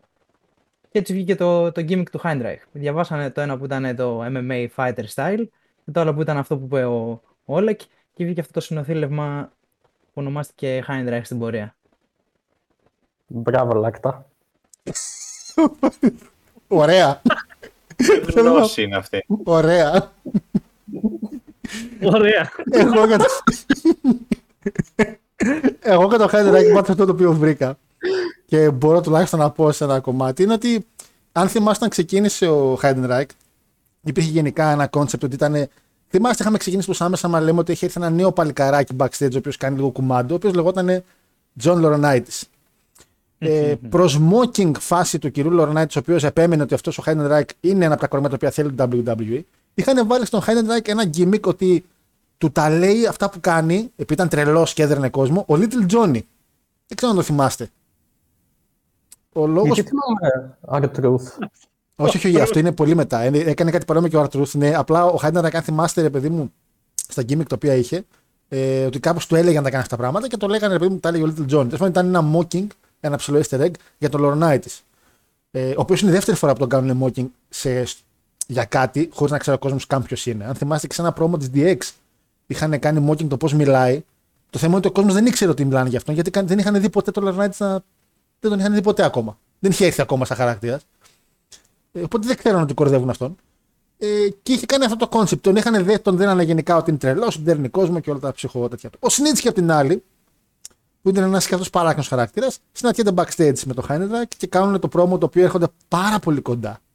Σε βαθμό που λίγο ακόμα και θα βάζει γκολ ο Κριστιάνο Ρονάλντο, τόσο κοντά. Λίγο ακόμα και θα μετρήσει τον γκολ του Ρονάλντο. Και αχ, τι του λέει, του λέει.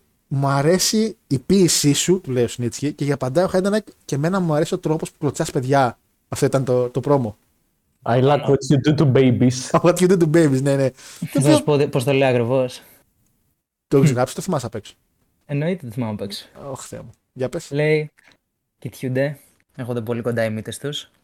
Το μουσάκι του Σνίτσκι ακουμπάει το πηγόνι του Heidenreich. Και ο Σνίτσκι εμφατικά μιλάει στον Heidenreich και του λέει. I like your poetry! Και απαντάει ο Heidenreich.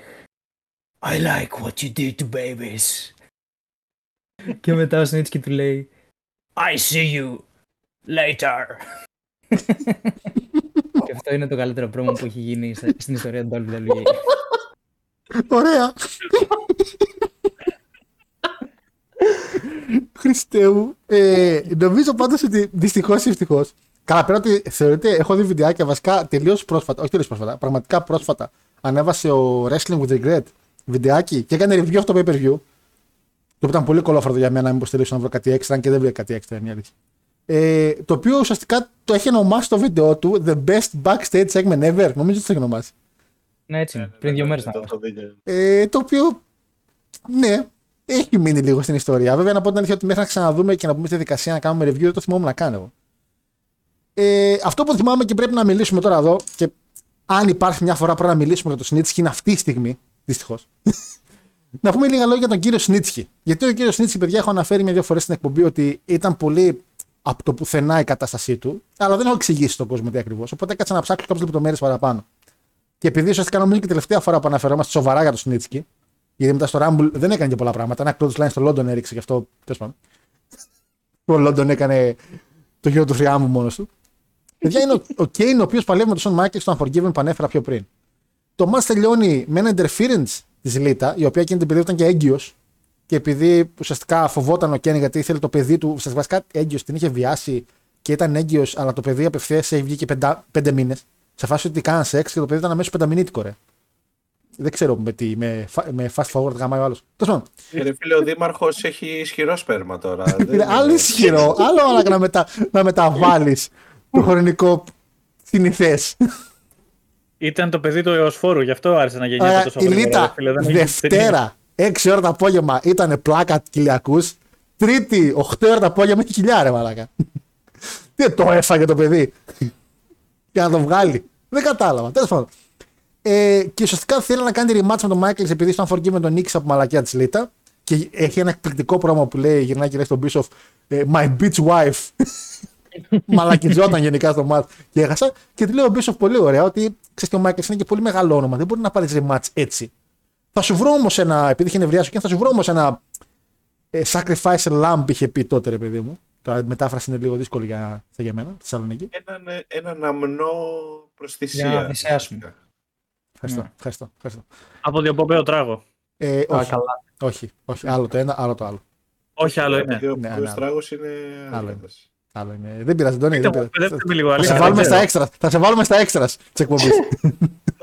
Δεν ξέρω, αλήθεια σας λέω. Δηλαδή είναι το χρησιμοποιώ λάθος. Εκπομπής, μαλάκα.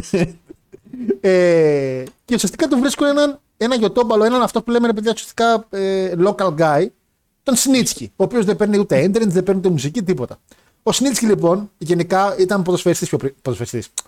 Στο εν εφ ελ έπαιζε ο άνθρωπος. Βασικά ούτε καν στο εν εφ ελ, μια τοπική ομάδα έπαιζε. Τραυματίστηκε και το γύρισε στο wrestling που στο κάτω θεώρησε ψωγύρισμα γιατί δεν του άρεσε το wrestling ουσιαστικά. Το έκανε σε δεύτερη δουλειά, αλλά έλεγε εντάξει, αυττραυματίστηκα, τι μπορώ να κάνω, wrestling. Πάλευε στο promotion του Α Φ Α, το X W X W του World Extreme Wrestling, ώστε να προπονηθεί και μετά πήγε λίγο καιρό στο Ο Β W. Στο Ο Β W πήγε ο άνθρωπος Σεπτέμβρη μήνα. Ουσιαστικά δηλαδή μιλάμε για περίπου δύο μήνες. Και τον είπανε, ξέρεις τι, θέλουμε ένα άτομο λίγο μεγαλύτερο ζώμα, μπα, μπα, να έρθει να χάσει από τον Gain. Στο match ενδιάμεσα υπάρχει ένα segment το οποίο ο Σνίτσκι δεν το ήξερε. Και το είπανε με το πήγε στο show. Μιλάμε για τόσο γρήγορη κατάσταση. Ότι να ρε παιδί μου στο τέλος θα είναι εθνική λίτα, θα ξαναπέω και να τη σταματήσει και μια καρεκλιά του ρίξα από πίσω και τέλος. Ούτε του έχουν πει τι θα γίνει μετά, ούτε τι θα κάνει. Του λένε ρίξει μια καρεκλιά στο Gain και φύγει. Γιατί το match θα τελειώσει ουσιαστικά εκεί. Η καρεκλιά λοιπόν έχει σαν αποτέλεσμα ο Gain να πέσει πάνω στην κοιλιά της λίτα και αυτή να αποβάλει. Δες τώρα. Ο Σνίτσκι φαίνεται και στην κάμερα σε εκείνον το ρο ότι απλά φεύγει από το. Όσο έρχονται οι γιατροί και φεύγει σιγά σιγά. Το θέμα είναι ότι αυτό το θέμα έγινε τόσο σοβαρό και ο κόσμος ουσιαστικά, όπως είχε πει και ένα άρθρο του Dev Meltzer, το οποίο καταφέραμε και το βρήκαμε τουλάχιστον, εκείνο το segment το Raw έχασε τριακόσιες εξήντα εννέα χιλιάδες viewers. Φαντάσου, από τους τρία κόμμα δύο εκατομμύρια που έχει εκείνη τη στιγμή.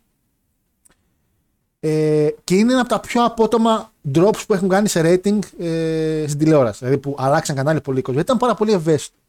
Ο Vince, βλέποντας την επόμενη μέρα το τεράστιο drop το οποίο έγινε στα ratings, αντί να πει αμάν τι κάναμε, εκείνη την εποχή είχε άλλη νοοτροπία.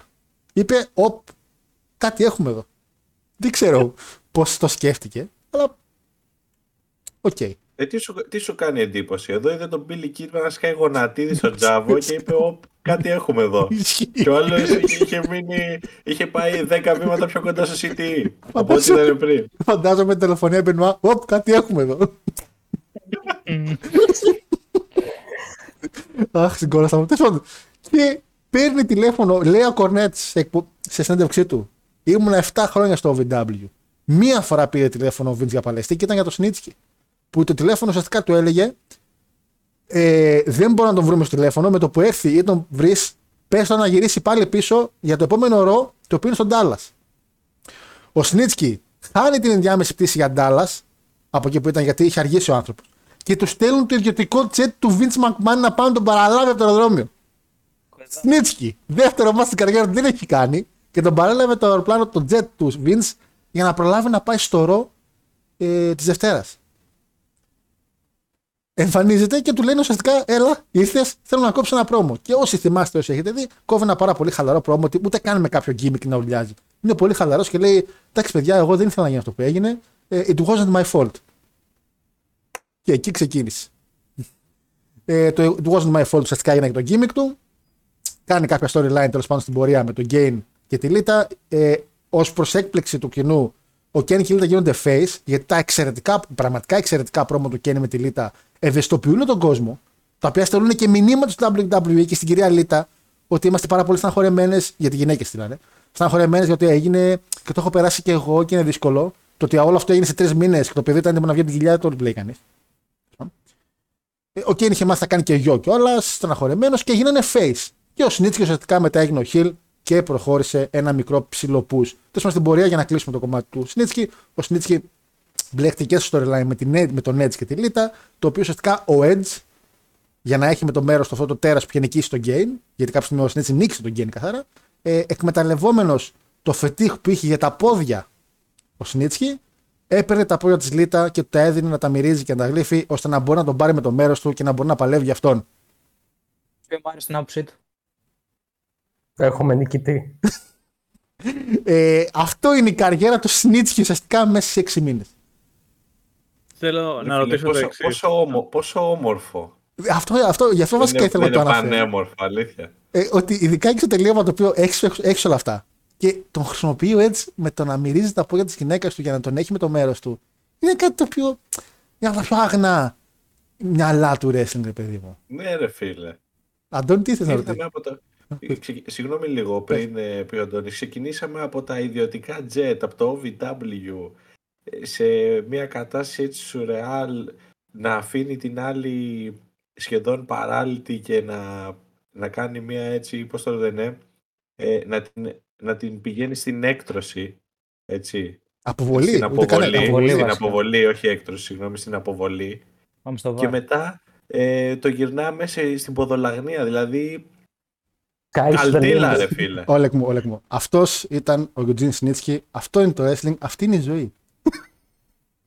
Δεν το έχουμε δει να συμβαίνουν και στην πραγματικότητα, έτσι. Ε, ναι, αν εξαιρέσει την αποβολή, νομίζω ότι όλα τα υπόλοιπα μπορούν να γίνουν καθημερινά. Τουλάχιστον στο τριάντα τρία τοις εκατό αυτού του chat. Αντώνη, τι θες να ρωτήσεις, αγόρι μου, τι απορία έχεις με όλο αυτό? Δεν έχω απορία. Έχω να πω, φαντάσου, ρε φίλε, ένας άνθρωπος που κυριολεκτικά, ο Σνίτσκι περιπτώσει αυτό με την ποδολαγνία, ήταν, ήταν όντως ποδολάγνος ο άνθρωπος. Είχε προτείνει, και... σαν ιδέα, αυτός, συγγνώμη, σου διακοπτώ, αυτός είχε προτείνει την ιδέα στο Vince ώστε να δικαιολογήσουν το πόσο ορίστε κοντά είναι με τον Edge και του λέει ο Vince, ναι, είναι παράξενο, φαίνεται ότι θα μπορούσε να το κάνεις, στο δίνω. Και ο Σνίτσκι ήταν, ναι, το ξέρω, η ιδέα μου δεν είναι, δεν είναι ότι μου αρέσει, απλά το σκέφτηκα ότι. Δηλαδή, φαντάσου, από τον μήνα με τον οποίο κυριολεκτικά πάλευες μέσα σε ένα bingo hall μαζί με τον Jimmy και άφηνες τον Jimmy Cornette, ας πούμε, ξέρω εγώ να σου λέει τι θα κάνεις, ξαφνικά πηγαίνεις μία φορά σε ένα show, αφήνεις καλή εντύπωση στο αφεντικό, σε παίρνει με το ιδιωτικό jet, μπαίνεις σε ένα show, κάνεις ό,τι κάνεις και μετά σε αφήνει να κάνεις το φετίχ σου, να το κάνεις σε national television, να πεις ότι μαγιές. Δεν μπορώ, δεν, δεν μπορώ να ζήσω καλύτερη ζωή από αυτή δηλαδή. Μετά ήταν ο Βίλ θα του πει: θες και μια θέση άμα είναι στο board of directors, να έχεις εκεί πέρα. Αλλά... καλά λεφτά, καλός μισθός, να έχεις και μια Mercedes να έρχεσαι. Δηλαδή δεν έχει κάτι άλλο. Τερμάτισε. Και όχι οποιαδήποτε πόδια, έτσι. Της λίτα, έτσι. Day one. Ναι, αυτό δηλαδή. Δεν είχε καμιά άλλη. Δεν ξεκίνησε, ας πούμε, από τα πόδια τη May Young και κατέληξε. Αλλά... εκεί κατέληξε, ναι, ναι, κατέληξε, μαζί με τον Goldust. Αλλά ξεκίνησε, δεν λέμε, πόδια λίτα. Άμα ξεκινάς την πόδια λίτα, οι απαιτήσεις στην πορεία της ζωής. Δηλαδή ξεκινάς να πούμε. Παλαιστής και σε έξι μήνες έξι μπι στο jet του Vince. Ε, σε, έχουν πάρει τηλέφωνο για σένα ο Vince, όχι ο, οι άλλοι που παίρναν συνήθως. Ο Vince τηλέφωνο. Νικάς Kane. Παίρνεις μάτς στο series για τα, γιατί είναι και στο main event ο Σνίτς. Ε, και μετά ποδαράκι λίτα στο στόμα. Ε, ρε φίλε, τι, αυτή είναι η ζωή. Να ρωτήσω κάτι. Παρακαλώ. Υπάρχουν άτομα πέρα από τις γυναίκες τώρα με το exposure σε OnlyFans ε, και διάφορες λοιπές ιστοσελίδες. Άνδρες οι οποίοι έχουν κάνει την ποδολαγνία επάγγελμα. Δεν νομίζω. Πρέπει να είναι ο, ο ένας και μοναδικός σας Σνίτσκι, έτσι. Είναι αυτός και ο Ταραντίνο μόνο, που έσκασε μύτη. Α, στο... ναι, και Ταραντίνο. Ισχύει, πολύ σωστό, πολύ σωστό. Και όχι, και όχι μόνο σε σκηνοθεσία. Εκεί στο, πώς το έλεγαν την ταινία, το From Dusk Till Dawn, που πηγαίνει σαν μαχάγια και του ταΐζει το πόδι μέσα στη μούρη. Και ήταν ο Ταραντίνο, εγώ αναγκαστικά για το ρόλο το κάνω. Για το πλησία της τέχνης, Αντώνη μου. Αχ, Θεέ μου. Τι ωραία που είναι το wrestling. Λοιπόν, ε, αυτό ήθελα απλά να το αναφέρουμε γιατί παιδιά το Σνίτσκι δεν θα μελήσουμε στην πορεία και πάρα πολύ με τα άλλα pay per view. Εντάξει, Rumble έχουμε, WrestleMania έχουμε, οπότε θα τον δούμε από εδώ και από εκεί. Αλλά καλό είναι να ξέρουμε το ποιόν του ανθρώπου και κάτι μου λέει, κάτι μου λέει ότι ο Σνίτσκι θα μπει διαγωνισμό στο επερχόμενο Rumble που έρχονται. Νομίζω πρέπει. Θα τον βάλω να τον έχει ο Μάρες, ό,τι και να γίνει. Λοιπόν, Intercontinental Ζώνη. Κρίστιαν, κάνει ντεμπούτο το Close Your Eyes από Waterproof Blonde. Τραγουδάρα. Τραγουδάρα. Από τα καλύτερα theme song του ντάμπλιου ντάμπλιου ι γενικά. Άμα κάνουμε κάποια στιγμή λίστα. Εναντίον του Σέλτον, ο οποίος πήρε τη ζώνη ε, με τη βοήθεια του κοινού, πραγματικά με τη βοήθεια του κοινού, στο Taboo Tuesday, δίνει ένα εξαιρετικό, θα έλεγα, ματσάκι με τον Κρίστιαν, στο οποίο δείχνει το ταλέντο του και παλεύουν να προωθήσουν κιόλας ότι α, τι ταλέντο για το μέλλον και αυτά. Φυσικά δεν πάει πουθενά ο Σέλτον μέσα στην πορεία, αλλά. Δείχνει τις ικανότητές του, μέχρι που ο Κρίστιαν που είναι λίγο πιο έμπειρος να πάρει το πάνω χέρι και με τη βοήθεια του bodyguard του, του κυρίου Τάισον Τόμκο, άλλο αμπάλι κι αυτός. Κυριολεκτικά άλλο αμπάλι. Ε, ο οποίος Τάισον Τόμκο, ό,τι θυμάμαι από την καριέρα του, είναι να κάθεται έξω από το ring όσο παλεύει ο Κρίστιαν και να φωνάζει σκι στον Γιώργη. Μόνο αυτό θυμάμαι από τον Τάισον Τόμκο. Τίποτα άλλο. Πήγαν τι εν έι, πήγε σαν manager, έξω ο Τάισον Τόμκο, σκι στον Γιώργη. Αυτό. Τίποτα άλλο. Ε, Αντώνη. Λοιπόν, για αρχή για τον Τόμκο, θέλω να πω το εξής, ότι για καιρό νόμιζα ότι είχα πείσει τον εαυτό μου ότι απλά τυχαίνει να έχω Mandela Effect και να νομίζω ότι ο Τόμκο ήταν μαζί με τον Κρίστιαν στο τι εν έι. Αλλά στην πραγματικότητα είχε συμβεί. Ήταν και στο τι εν έι μαζί του. Δηλαδή, λέω δεν γίνεται ρε φίλε, τόσο, τόσο μεγάλη συνοχή, αλλά τελικά ισχύει, τι να πω. Ε, να ξεκινήσω από το ότι ο Κρίστιαν πώς γίνεται αυτός ο άνθρωπος πριν δεκατόσα χρόνια να μοιάζει πιο γέρος από ό,τι είναι σήμερα. Πώς γίνεται, που είχε μπει μέσα και ήταν λες και είχε βάλει το χέρι του στην πρίζα και, είχε, και, και, και του είχαν φύγει τα μαλλιά στον αέρα, ξέρω εγώ. Τελείως. Όσον αφορά το match, θα πω το εξής. Μπέντζαμιν, κρίμα που δεν προχώρησε ο άνθρωπος. Αλήθεια, δηλαδή, εγώ εξακολουθώ να λέω για το πόσο παλαιστάρα ήταν ανέκαθεν ο Μπέντζαμιν και απλά δεν μπόρεσε να ανοίξει τα, τα φτερά του πιο πολύ. Και ο Κρίστιαν, ρε φίλε, εμένα μου φαίνεται ότι εκείνα τα χρόνια δεν, δεν, δεν τράβαγε. Δεν ξέρω, δηλαδή τον πήραν στο τι εν έι και νομίζω ότι εκεί έμαθα ότι έμαθες στο wrestling, ας πούμε. Αν είναι δυνατόν, Αντώνη. Είπε. Νομίζω ότι είναι το highlight του δεύτερου επεισοδίου αυτό. Είναι το αντίστοιχο με αυτό που είχα πει εγώ με Κέντρικ και Λέντρικ. Ότι πήγε ο Κρίστιαν μαλάκα στο τι εν έι για να μάθει wrestling. Τι μαλάκα, θέλετε να με κάνετε κάτι στην εκπομπή, θέλετε να σταματήσουμε. Ήτανε πολύ, ρε φίλε, ώρες-ώρες δηλαδή μου φάση εντάξει, οκ, καλός παλαιστής, αλλά γιατί τρελαινόντουσαν τόσο πολύ εκείνη την εποχή με τον Κρίστιαν. Δηλαδή στο τι εν έι το δέχομαι. Είχε ματσάρες. Είχε κάτι. Μπορεί να έφταιγε βέβαια που είχε αντίπαλο το Τζεφ Τζάρετ, το θεό και παντοκράτορα του Pro Wrestling Τζεφ Τζάρετ, οπότε. Εκεί και να καταλάβω, ας πούμε, ότι εντάξει, οκ, okay, άμα έχεις αυτόν μπροστά σου, ξέρω εγώ, μπορεί να φανεί ακόμα και ο Χόντσουόγκλ, ας πούμε, παλαιστάρα. Αλλά τι να κάνω, δεν δε, δε μου άρεσε ο Κρίστιαν, ρε φίλε. Παλαιστικά, τον, τον αγαπάω σαν χαρακτήρα, μου άρεσε και στον ντάμπλιου ντάμπλιου ι σαν χαρακτήρας, αλλά παλαιστικά ήταν απλά οκ. Okay. Ήταν απλά οκ. Okay. Ήταν καλό. Συμφωνώ με τον Αντώνη εγώ εδώ, βασικά. Για πες και εσύ, ρε Μάρη, συμφωνείς και με τον Αντώνη για το τι εν έι, σας πετάξω εξ Παρεπτόντως, έξι κόμμα πέντε στα δέκα ήταν καλό μάτς, αλλά ήταν απλά καλό μάτς και το καλό μάτς. Ο Κρίστιαν είναι ίσως ο μεγαλύτερος overrated παλαιστής που έχει υπάρξει ποτέ. Ένα μεγάλο παλτό, οπότε είναι λογικό να πάει και στο τι εν έι. Άντε ρε, πήγαινε αυτή στα μπούτια σου, θα μιλήσεις για το τι εν έι. Πήγαινε από εκεί πέρα, θα μιλήσω. Πήγε να δει Stardom, άντε να μου πεις εμένα και το τι εν έι. Αυτό είχα να πω εγώ. Α, την παλτώ. Ξέρω τον Μπέντζαμιν, πεκτούρα, μάγκας. Καλό μάτς. Κάνα εξαράκι το βάζεις. επτά εβδομήντα πέντε το έχω βάλει. Ρε, ρε, μαλάκα, έχετε πάθει κάτι. Μαλάκα μου θυμίζει έναν συνάδελφό μου ο οποίος λέει εντάξει, μέτρο μάτς εδώ στο Impact, εννιά κόμμα πέντε στα δέκα. Κάτσε ρε φίλε, το επτά εβδομήντα πέντε είναι τα μέτρια μάτς στο Impact. Το επτά εβδομήντα πέντε είναι, πάει στην κατηγορία ότι είναι καλό μάτς, μέχρι εκεί. Εντάξει, Λάκτα. Εγώ βάλα στο μάτς επτά. Θέλω να απαντήσω στο φίλο Αντώνη ότι στο βασίλειο των τυφλών επικρατεί ο μονόθαλμος. Και είναι απολύτως λογικό ο Κρίστιαν να φαίνεται ότι είναι το ταλέντο του τι εν έι. Να το ξεκαθαρίσουμε λίγο αυτό, για να μην Έτσι, υπάρχουν ναι. παρεξηγήσεις. Έτσι, ναι, ναι, ναι. Τα, τα χρόνια, ας πούμε, έι τζέι Styles, Christopher Daniels, Samoa Joe, ξέρω εγώ όλοι αυτοί, ήταν σε φάση ότι ο Christian ήρθε ο μονόφθαλμος, ας πούμε, να τους σώσει. Ευχαριστούμε που ήρθε ο Christian και μας άνοιξε τα μάτια. Just close your eyes, open. Άκου τι λέει ρε μαλάκα. Ο Christian πάει και λέει στους τυφλούς, ανοίξτε τα μάτια σας. Μεταξύ μας, εντάξει, το πώς πάλευε ο Christian γενικά ήταν σαν το theme του, όντως, just close your eyes, ουσιαστικά μας το είπε ο άνθρωπος. Αλλά ρε φίλε, εντάξει. Καπέταν καρίσμα χωρίς καρίσμα. Αυτό μαλάκα! Είχαν το θράσος! Το θράσος! Τα λένε Κάπτεν Καρίσμα με τον Κρίστιαν. Το τέσσερα! Κοκοράκι θα κάνουμε τις μαλάκες. Νομίζω είχε γιατί και ο Γιωβίνης που θέλει να του κρύβει το πρόσωπο μια τελεία, μια μπλε τελεία όταν μπαίνει μέσα στο γιο. Blue dot. Ήταν τόσο, τόσο άσχημος που δεν έγραφε ούτε καν στην κάμερα. Τέλος πάντων. Είχε το unprettier, διαφήμισε ρε μαλάκι. Ναι. Ε, ο Σέλτον ήταν μεγάλο ταλέντο. Θεωρώ ότι το ντάμπλιου ντάμπλιου ι έκανε ένα λάθος που δεν του έδωσε το, το απαιτούμενο push ώστε να ανέβει παραπάνω. Οκ, ε, okay, πολύ overrated το Christian. Τα, τα είπαμε, μην τα ξαναλέμε. Τελείωσε. Ε, το match ήταν καλό. Ο Σέλτον τραβάει όλο το match. Ε, δεν, δεν έχουν κάποιο ιδιαίτερο bots, αν θυμάμαι καλά στο match. Okay. Είναι ένα καλό match για τη συνέχεια του show. Ε, Όλεκ. Κοίτα, ε, γενικά εμένα ο Κρίστιαν μου αρέσει σαν παλαιστής. Βέβαια μου αρέσει για την πορεία που έκανε στο τι εν έι περισσότερο. Δεν θεωρώ ότι έμαθε να παλεύει στο τι εν έι. Απλά είναι κλασική περίπτωση, ας πούμε, ε, παίκτη ο οποίος δεν μπορεί να σηκώσει τη φανέλα του ντάμπλιου ντάμπλιου ι ουσιαστικά. Α, είναι ο, δηλαδή... ο, Λουκά, είναι ο Λουκάκου δηλαδή του wrestling.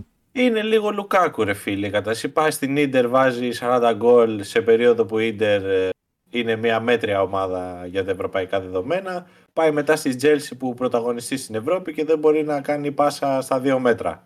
Κατάλαβες. Ναι, ναι. Είναι μια τέτοια κατάσταση. Εντάξει, το έχουμε δει να συμβαίνει και με άλλους παλαιστές να μην μπορούν να αποδώσουν, ας πούμε.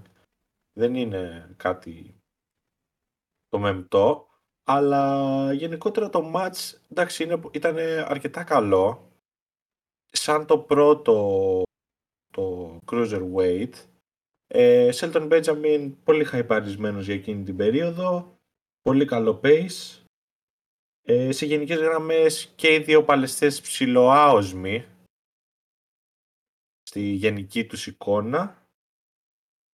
Αλλά αυτό, ναι, έβλεπα δηλαδή και εγώ σαν παιδί, θυμάμαι ότι έβλεπα κάτι στο Σέλτον Μπέντζαμιν που με έκανε να λέω ότι ναι, αυτός είναι champion material γιατί mid-card, ρε παιδί μου. Έστω και αν δεν καταλάβαινα πολύ, αυτό μου βγάζει σαν εικόνα. Ναι, γιατί ουσιαστικά, όπως είπες και πριν, και αυτός ήταν, δεν είχε το χαρίσμα, το χαρακτήρα, το κάτι παραπάνω.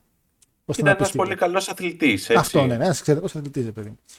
Ε, και έτσι πήγαιναν και τα μάτια του πολλές φορές. Προσπάθησε ο ντάμπλιου ντάμπλιου ι να του δώσει κάποιο gimmick. Είχε έρθει και η μάνα του κάποια στιγμή. Ουσιαστικά μια ηθοποιός που κάνει τη μάνα του, εάν θυμάστε. Ναι, ναι, ναι, ναι. Με την τζάντα που τους βάραγε. Ναι, ναι, ναι. Το οποίο όμως δεν λειτουργήσε όταν τον βάζει να κάνει μάτια με τον Βίσσερα, ας πούμε. Καταλάβες. Αυτό ήταν, ρε φίλε, τα φόπλακα τώρα. Μιλάμε που πήγαν και φωνάξαν τη μάνα του και καλά για να κάνει. Ποιο θα τον πάρει στα σοβαρά. Μπήκε ποτέ ο Ρόμαν Ρέινς μέσα με τη μάνα του να τον σώσει σε κανέναν αγώνα. Μέταξε, μάνα μπήκε με τα ξέρφια του. Τα γερόντια. Το ίδιο είναι η Ούσος και η μάνα τέτοιου. Δεν φίλε, ποιο damage έκανε η μάνα όμως. Ήταν. Τι? Ποιο πολύ damage έκανε η μάνα.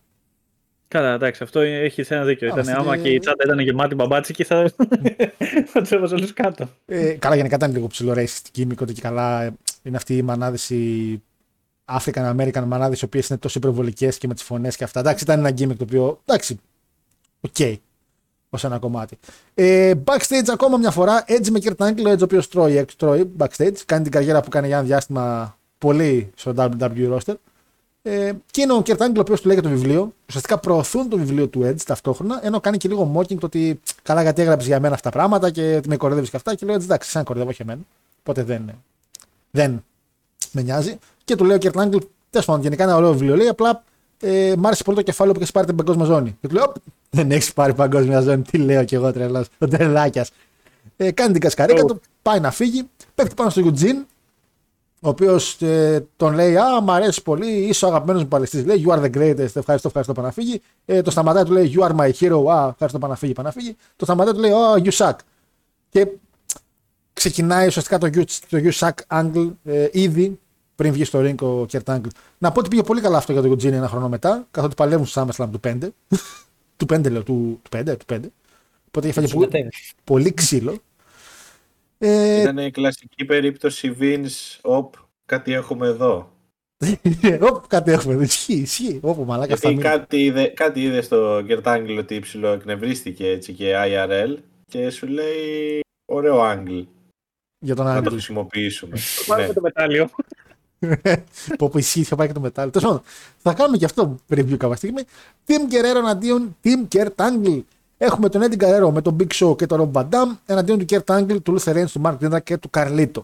Ο Eddie Guerrero λοιπόν, όπως είχαμε αναφέρει, ήταν να έχει τον Rey Mysterio για αρχή. Γιατί, Γιατί ο John Cena είχε, φάει, ε, είχε πάρει την γιου ες Zone στο No Mercy από τον Booker T ε, και για κάποιον εξή το λόγο. Κάνει ντεμπούτο ένας παλαιστής που λέγεται Carlito Caribbean Cool και στον ντεμπούτο του παίρνει τη ζώνη από τον John Cena.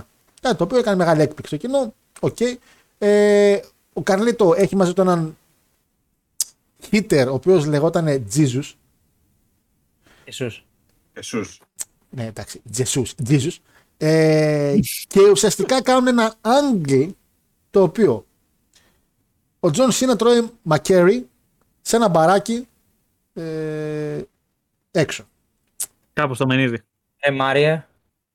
Κάπου στο μενίδι. Ε, Μάρια υπάρχει. Δες τώρα τι παίζει εδώ πέρα. Έχει υποθεί ήταν ε, και κάνανε ένα, όχι, πώς λέγεται ρε φίλε, ε, σαν, σαν φίλη ρε παιδί μου, yeah, η οποία yeah, όμως yeah. αν πάρεις λίγο τις ημερολογίες, επειδή το είχα αναφέρει στην εκπομπή πιο παλιά για όσους θυμάστε, συμπίπτουν πάρα πολλοί ημερομηνίες. Το θέμα ήταν ότι στο SmackDown ο Χέμαν είχε τα ενία, όπως ξέρετε, είχε έναν έλεγχο.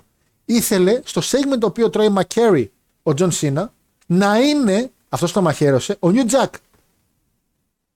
Αυτή η φήμη αναπτύχθηκε πάρα πολύ όταν ο Νιου Τζακ σε μια συνέντευξη του είχε πει ότι εκείνη την περίοδο όντως είχε έρθει στο ντάμπλιου ντάμπλιου ι να δοκιμαστεί, γιατί ο, ο Χέμαν ήθελε να φέρει νέο κόσμο για το SmackDown, το οποίο αυτός είχε σαν όνειρο. Και ο Νιου Τζακ είχε κάνει τη βλακεία, κάποιος με είχε χαιρετήσει τον Βιτς Μακμάν στο, σε ένα διάδρομο. Όσοι θυμάστε λίγο την ιστορία, και εν τέλει τον ακυρώσαν τελείως. Στην πορεία όμως γενικά. Πες μου, ουσιαστικά, ναι. Συγγνώμη, αυτό που θέλουν να κάνουν, εγώ αυτό που είχα καταλάβει βασικά, ήταν ότι θέλανε να περάσουν, να περάσει ο Χέιμαν βασικά το Νιου Τζακ μέσα στο roster του ντάμπλιου ντάμπλιου ι χωρίς να γίνει αντιληπτός από το Vince και τους υπόλοιπους. Ναι, ήθελες ουσιαστικά να εξηγήσεις το Vince ποιος είναι ο Νιου Τζακ, χωρίς όμως να δει τον Νιου Τζακ, γιατί ήξερε ότι ο Νιου Τζακ θα έχει μια αντίδραση η οποία μπορεί να μην αρέσει στο Vince. Ε, γιατί ήξερε τον Νιου Τζακ ως ένα κομμάτι, ήξερε ότι έχουμε έναν hardcore άτομο το οποίο έχει κόσμο. Και το θέμα ποιο είναι, θέλω να κρατήσετε πάρα πολύ αυτό που θα πω τώρα. Υπήρχε συγκεκριμένος λόγος που ο Νιου Τζακ εκείνη την περίοδο πήρε το OK να δοκιμαστεί από το ντάμπλιου ντάμπλιου ι. Θα σας πω το λόγο σε λιγάκι. Θα σας πω, με θύμισε ότι το όλο concept με τον Μακέρι έπρεπε να γίνει ούτως ή άλλως, γιατί ο Τζον Σίνα ε, γυρνούσε την ταινία ε, The Marine. Όπως επίσης και ο Κέιν, ο οποίος κάποια στιγμή έχασε το Σνίτσκι στο Taboo Tuesday, έπρεπε να βγει εκτός σεναρίων γιατί είχε να γυρίσει το Sino Evil. Αν θυμάστε την ταινία, μια τρόμου. Πέτυχε. Ναι, ναι. Πέτυχε. Οπότε, πολύ, πρέπει... άνετα, ναι. πολύ άνετα το κάνουμε special review, να ξέρετε, το Sino Evil εδώ στην εκπομπή. Να κάνουμε ένα έστω ένα είκοσι λεπτό special, ρε παιδί μου, που θα μιλήσουμε για αυτή την εργάρα. Ε, να τη δούμε και μαζί, γιατί θα λείπει ο Μάρες λογικά. Εντάξει, ξέρεις, κλασικά. Θα μπούμε μέσα και ο Μάρες θα λείπει, ξέρω εγώ, θα έχει εξαφανιστεί. Θα στείλει μήνυμα μια ώρα που κανόνισα. Θα έχω κανονίσει. Άρα, να, ναι. Το λέει τώρα ε, ήταν να βγει ο Σίνα εκτός, λοιπόν, γιατί έπρεπε να κάνει την ταινία και δεν ξέρανε πώς θα κρατήσουν τα γυρίσματα. Και επειδή θέλουν να θυσιάσουν το να μην παίξει την ταινία ο Σίνα, φυσικά είπαν ότι okay, έχουμε τον, τον Ρέι Μυστήριο και άμα γίνει κάτι, επιστρέψει κανονικά στη θέση σου. Ε, φυσικά ο Σίνα πρόλαβε εν τέλει, οπότε μπήκε στο μάτς χωρίς ίχνος μαχαιριάς. Φυσικά. Στο liver του, έτσι κιόλας πήγαν πει ότι τον έκανε το μαχαίρι στο liver, το σκότι, σκότι. Το σκότι. Καμιά ναι, σχέση ναι. με τον Liver King που τώρα κάνει κάτι απολογισμούς. Ε, το μάτς ξεκινάει με τον Σίνα, ο οποίος μπαίνει μέσα τελευταίος, αφού έχουν μπει όλοι, και κυνηγάει απευθείας Καρλίτο σε όλο το γήπεδο. Βγαίνουν και έξω, ο Καρλίτο με τον Τζεζούς μπαίνουν στα μάξι και εδώ υπάρχει προσω... πολύ προσεκτική έτσι, ε, συμβουλή στο Σίνα. Θέλουμε να βαράς το τζάμι, αλλά μην το σπάσεις, γιατί είχε γίνει ένας σκηνικός στο ντάμπλιου σι ντάμπλιου με τον Goldberg. Ο, ο, ο γείγονας ε, έκατσε μπουνιά σε ένα τζάμι και έσπασε το χέρι του. Πήγε ο... να του κοπεί η αρτηρία. Ναι, οπότε του είπαν, ρε παιδί μου, βάρα το τζάμι τόσο όσο. Προσπάθησε να μην το σπάσεις, ρε παιδί μου. Εντάξει, εντάξει. Ο Big Show επίσης είναι στο storyline, γιατί έχει storyline με τον ε, Kurt Angle και είναι φαλακρός πια ο Big Show. Εδώ είναι που ο Big Show έγινε φαλακρός. Είχε χάσει το match στο No Mercy, στο SmackDown, συγγνώμη. Στο storyline που είχε γίνει, τον είχαν πετάξει κάτι darts ε, αναισθητικά. Mm, ε, και, και κάτι βελάκια αναισθητικά και τον είχαν ξύσει στο κεφάλι. Οπότε ένας λόγος που γύρισε σε face και είναι με το μέρος του Eddie και του Σίνα. Και ο Ρομπ Ντάμ, ο οποίος είναι το παλικαράκι το οποίο θέλει να προωθεί λίγο Χέμαν, αλλά δεν ξέρουν πού να τον κολλήσουν και τον πετάνε σε διάφορα μάτσα από εδώ και από εκεί. Ε, ξεκίνησε λίγο με τον Καρλίτο να φεύγει εκτός με ντι κιου γιατί τον κυνήγησε ο Σίνα. Είδαμε κάποια ωραία πράγματα μέσα. Είδαμε λίγο Eddie με Kurt Angle. Είδαμε Luther Reigns με Big Show που ήθελα πάρα πολύ να το δω. Ε, και στην πορεία έχουμε τον Kurt Angle, ο οποίος κάνει ένα pin με τα σκοινιά στον Rob Van Dam στα γρήγορα. Ε, και ενώ παραπονιέται η face team, κάνουν ταυτόχρονα το ίδιο με τον Eddie, ο οποίος μπορούσε να υποστηρίξει ότι μπορεί να γίνει για λίγο heel, και κάνει και αυτό pin στον Jindrak με τα σκοινιά. Μένει ο Luther Reigns μέσα, μπας και σώσει κάτι, δεν σώσει τίποτα, τον έκανε top στο ξύλο Big Show. Και φυσικά ο Kurt Angle, ο οποίος αφού είδε ότι έμεινε μόνος, του λέει γεια σας, πάω να φύγω. Και πολύ όμορφα και ωραία ε, τον εμποδίζει ο Rob Van Dam. Πίσω του είναι ο Big Show, ήδη μες στο ring είναι ο Eddie και ο Cena. Και τρώει από ένα finisher και ουσιαστικά χάνει το match. Ε, Λάκτα, σ' ακούω. Θα μπορούσα να ξεκινήσω και να μην, μην μνημονεύσω το φίλο μου, τον Νιου Τζακ. Που αν δεν είχαν έτσι, έρθει έτσι οι συνθήκες, θα τον είχαμε ρωτήσει και θα είχαμε μάθει τι είχε γίνει πράγματι. Και θα είχε πολύ πλάκα. ε, κοίταξε να δεις το match. Εγώ το έβαλα έξι στα δέκα. Ναι. Δεν ήταν τόσο καλό. Θα περίμενα στην αρχή, αφότου κυνήγησε ο Σίνα τον Καρλίτο, με κάποιο τρόπο μετά να επέστρεφε στο match ο Καρλίτο. Μετά, ας πούμε, το, το elimination του, του Jindrak, και ενώ έχει μείνει μόνος στο Άγγλι, να επέστρεφε. Οπότε μετά το match είναι τελείως άνισο. Υπάρχει ένα story, ένα storytelling στο match που βλέπουμε ότι μπαίνουν τα, τα τσικό του, της ομάδας του Άγγλ, τρώνε ξύλο και κάνουν tag στον Άγγλ και μπαίνει και προσπαθεί να μαζέψει τα μπόσικα, ας πούμε, και να τους κρατήσει, να κρατήσει την ομάδα δεμένη. Παρ' όλα αυτά το match πηγαίνει, πηγαίνει προς τη μία κατεύθυνση και εκεί βλέπουμε την, ομάδα, την νίκη της ομάδας του, του Eddie. Τίμιο match, αλλά θα μπορούσε να ήταν σίγουρα και καλύτερο. Στην αρχή, στα entrance παρατηρούμε ότι ξέρω εγώ, μπαίνουν ο Άγγελ με το δικό του theme και όλα τα τσικό και ο κάθε παλαιστής της ομάδας του Eddie μπαίνουν με τα δικά τους theme κανονικά, οπότε τους έχουν λίγο στο φτύσιμο, δηλαδή ήταν τελείως μονομερές το match. Ναι, ουσιαστικά είχαμε πει κιόλας ότι ο Κίλος Ρονάιτης έβαζε σαν παρτενέρ που είχε παλιά τον Χάς και τον Μπέντζαμιν.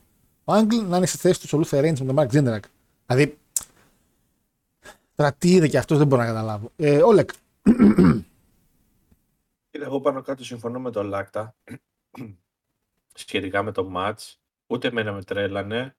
Εντάξει, ε, υπήρχαν κάποια ωραία σημεία σε γενικές γραμμές. Αρχικά, ο Big Show, ο οποίος έχει χτυπήσει το πόδι του και μπαίνει και έχει βάλει, ε, πώς το λένε, έχει επίδεσμο. Μαντάρει ε, με επίδεσμο την πότα. Έξω το παπούτσι. Ναι, δηλαδή, πόσο, αυτό πόσο νόημα δεν βγάζει.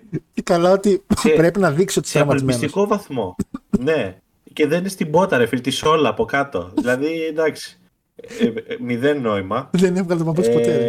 Ε, τα ωραία σημεία γενικά ήταν... Ε, εκεί με τον Άγγλι που είναι απ' έξω και είναι από πίσω το Big Show και είναι σε μια φάση, είναι πίσω μου έτσι, και μετά τις μαζεύει και εκεί πέρα τελειώνει το match με τα finisher που ήταν πολύ ωραίο, και το ξύλο στην αρχή με τον Σίνα και τον Καρλίτο στο backstage εκεί στο... και το Χεσούς με το αμάξι που το παίρνουν και φεύγουν, ήταν πάρα πολύ ωραίο. Εντάξει, ένα μέτριο match για δεδομένα Survivor Series και αυτό το simulation. Ε, Αντώνη. Ε, ξεκινάει λοιπόν το match. Έχουν, έχουν μαζευτεί μέσα οι heels. Και είμαι σε φάση αυτός, αυτός εκεί ο τύπος με το, με το παντελόνι και, και τη... πώς το λένε, και τη φανέλα. Ποιος είναι, λέει. Ποιος είναι, έχασα κάποιον, μπήκε κάποιος και δεν τον είδα. Και τη ράντες. Και, ναι, ή, α, μπράβο, ήταν και αυτό. Και είμαι σε φάση... Εσύ αγόρι μου ποιος είσαι, ποιος έφερε. Ήμουν αξίς, δηλαδή είχα... Και λέω, είναι ο Τζίντρακ αυτός, είναι ποιος είναι εγώ. Κάποιον, κάποιον δεν κοιτούσα, μήπως ήμουν στο κινητό μου όσο έμπαινε. Τέλος πάντων, μπαίνει μέσα ο Σίνα, τότε κατάλαβα τι έγινε όταν άρχισαν να παίζουν και οι δύο ξύλο με το Σίνα, όταν έπαιζε και ο Καρλίτο και ο, ο Χεσούς. Και η αλήθεια είναι ότι εγώ γιατί λατρεύω τα Survivor Series match, γιατί όχι ότι βαθμολογικά είναι κάτι τρελό, ότι έχεις ας πούμε να δεις το, το demonstration, το απίστευτο wrestling, αλλά γιατί απλά βλέπεις όλους αυτούς τους γαμάτους faces, ας πούμε, να γίνονται μια ομάδα, γίνονται μια παρέα που δεν, δεν το βλέπεις πάρα πολύ συχνά, αλλά το τέσσερα τους άρεσε έτσι να δημιουργούν, ας πούμε, ότι ο Γκερέρο, ας πούμε, ήταν μαζί με τον ε, Σίνα, ξέρεις, ότι είχαν, ήταν λίγο παρεούλα, παρόλο που δεν ανήκαν στα ίδια storylines εκείνη την εποχή. Είχε... Και μου άρεσε αυτό, ρε παιδί μου. Παράλληλα, εγώ αυτόν τον αγώνα, λοιπόν, τον έβλεπα με τον πατέρα μου. Ο οποίος πατέρας μου, ας πούμε, όταν βλέπαμε στο Magic ήταν ο πρώτος που άνοιγε την τηλεόραση, ας πούμε, να κάτσουμε να το δούμε. Οπότε όταν τους είδε μπροστά του, ήταν σου πω, πω, μου βάλες Γκερέρο, τώρα μου έχεις βάλει όλα αυτά. Και κατάλαβα αυτόν τον ενθουσιασμό. Από αυτή την πλευρά μου άρεσε πάρα πολύ το match.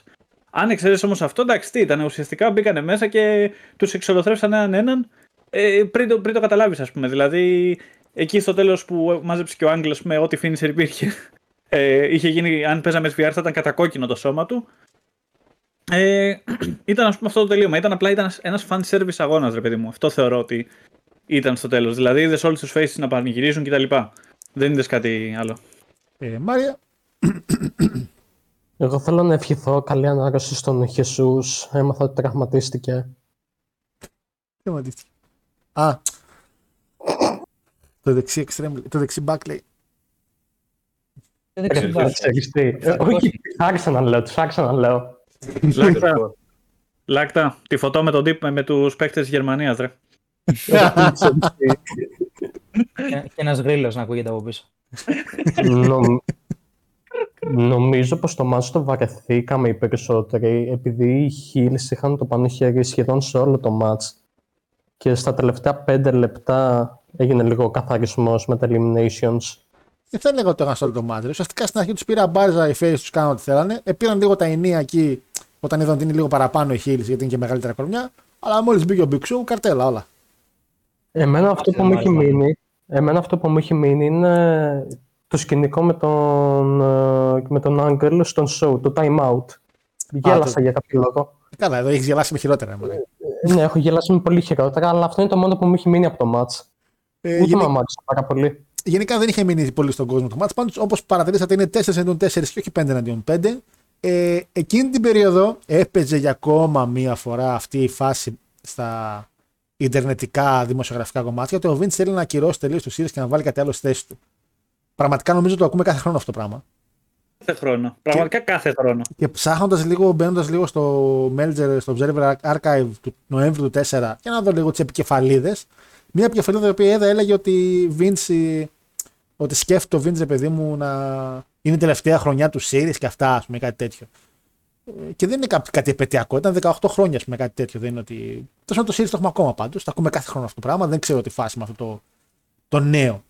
Ε, backstage ξανά ο εξαιρετικός ε, coachman, τον οποίο τον λατρεύω προσωπικά, παίρνει μια συνέντευξη από τον Maven και του λέει για το μάτς. Για κάτω του λέει πώς νιώθεις που έχεις τόσο μεγάλα ονόματα και εσύ έχεις έρθει από το F N A F. Να πούμε και ότι είχε τελειώσει μόλις το F N A F. Ο Maven είχε κερδίσει και πήρε μια θέση στο roster ε, και μπήκε απευθείας σε ένα έτσι μεγαλούτσι κομματσάκι. Ε, και την ώρα που μιλάει ο Maven και δίνει συνέντευξη, του επιτίθεται το Snitch από πίσω, τον πετάει με δύναμη πάνω σε ένα. Πώς λέγονται και τα αποθηκευτικά μεγάλα σιδερένια που έχουν. Πάνω το κλωτσίσει, δίνει στον κόσμο ένα τρελό κοκοράκι την ώρα πάνω το κλωτσίσει. Ακούγεται ένα, ε, ε, ένα τέτοιο και του ανοίγει το κεφάλι.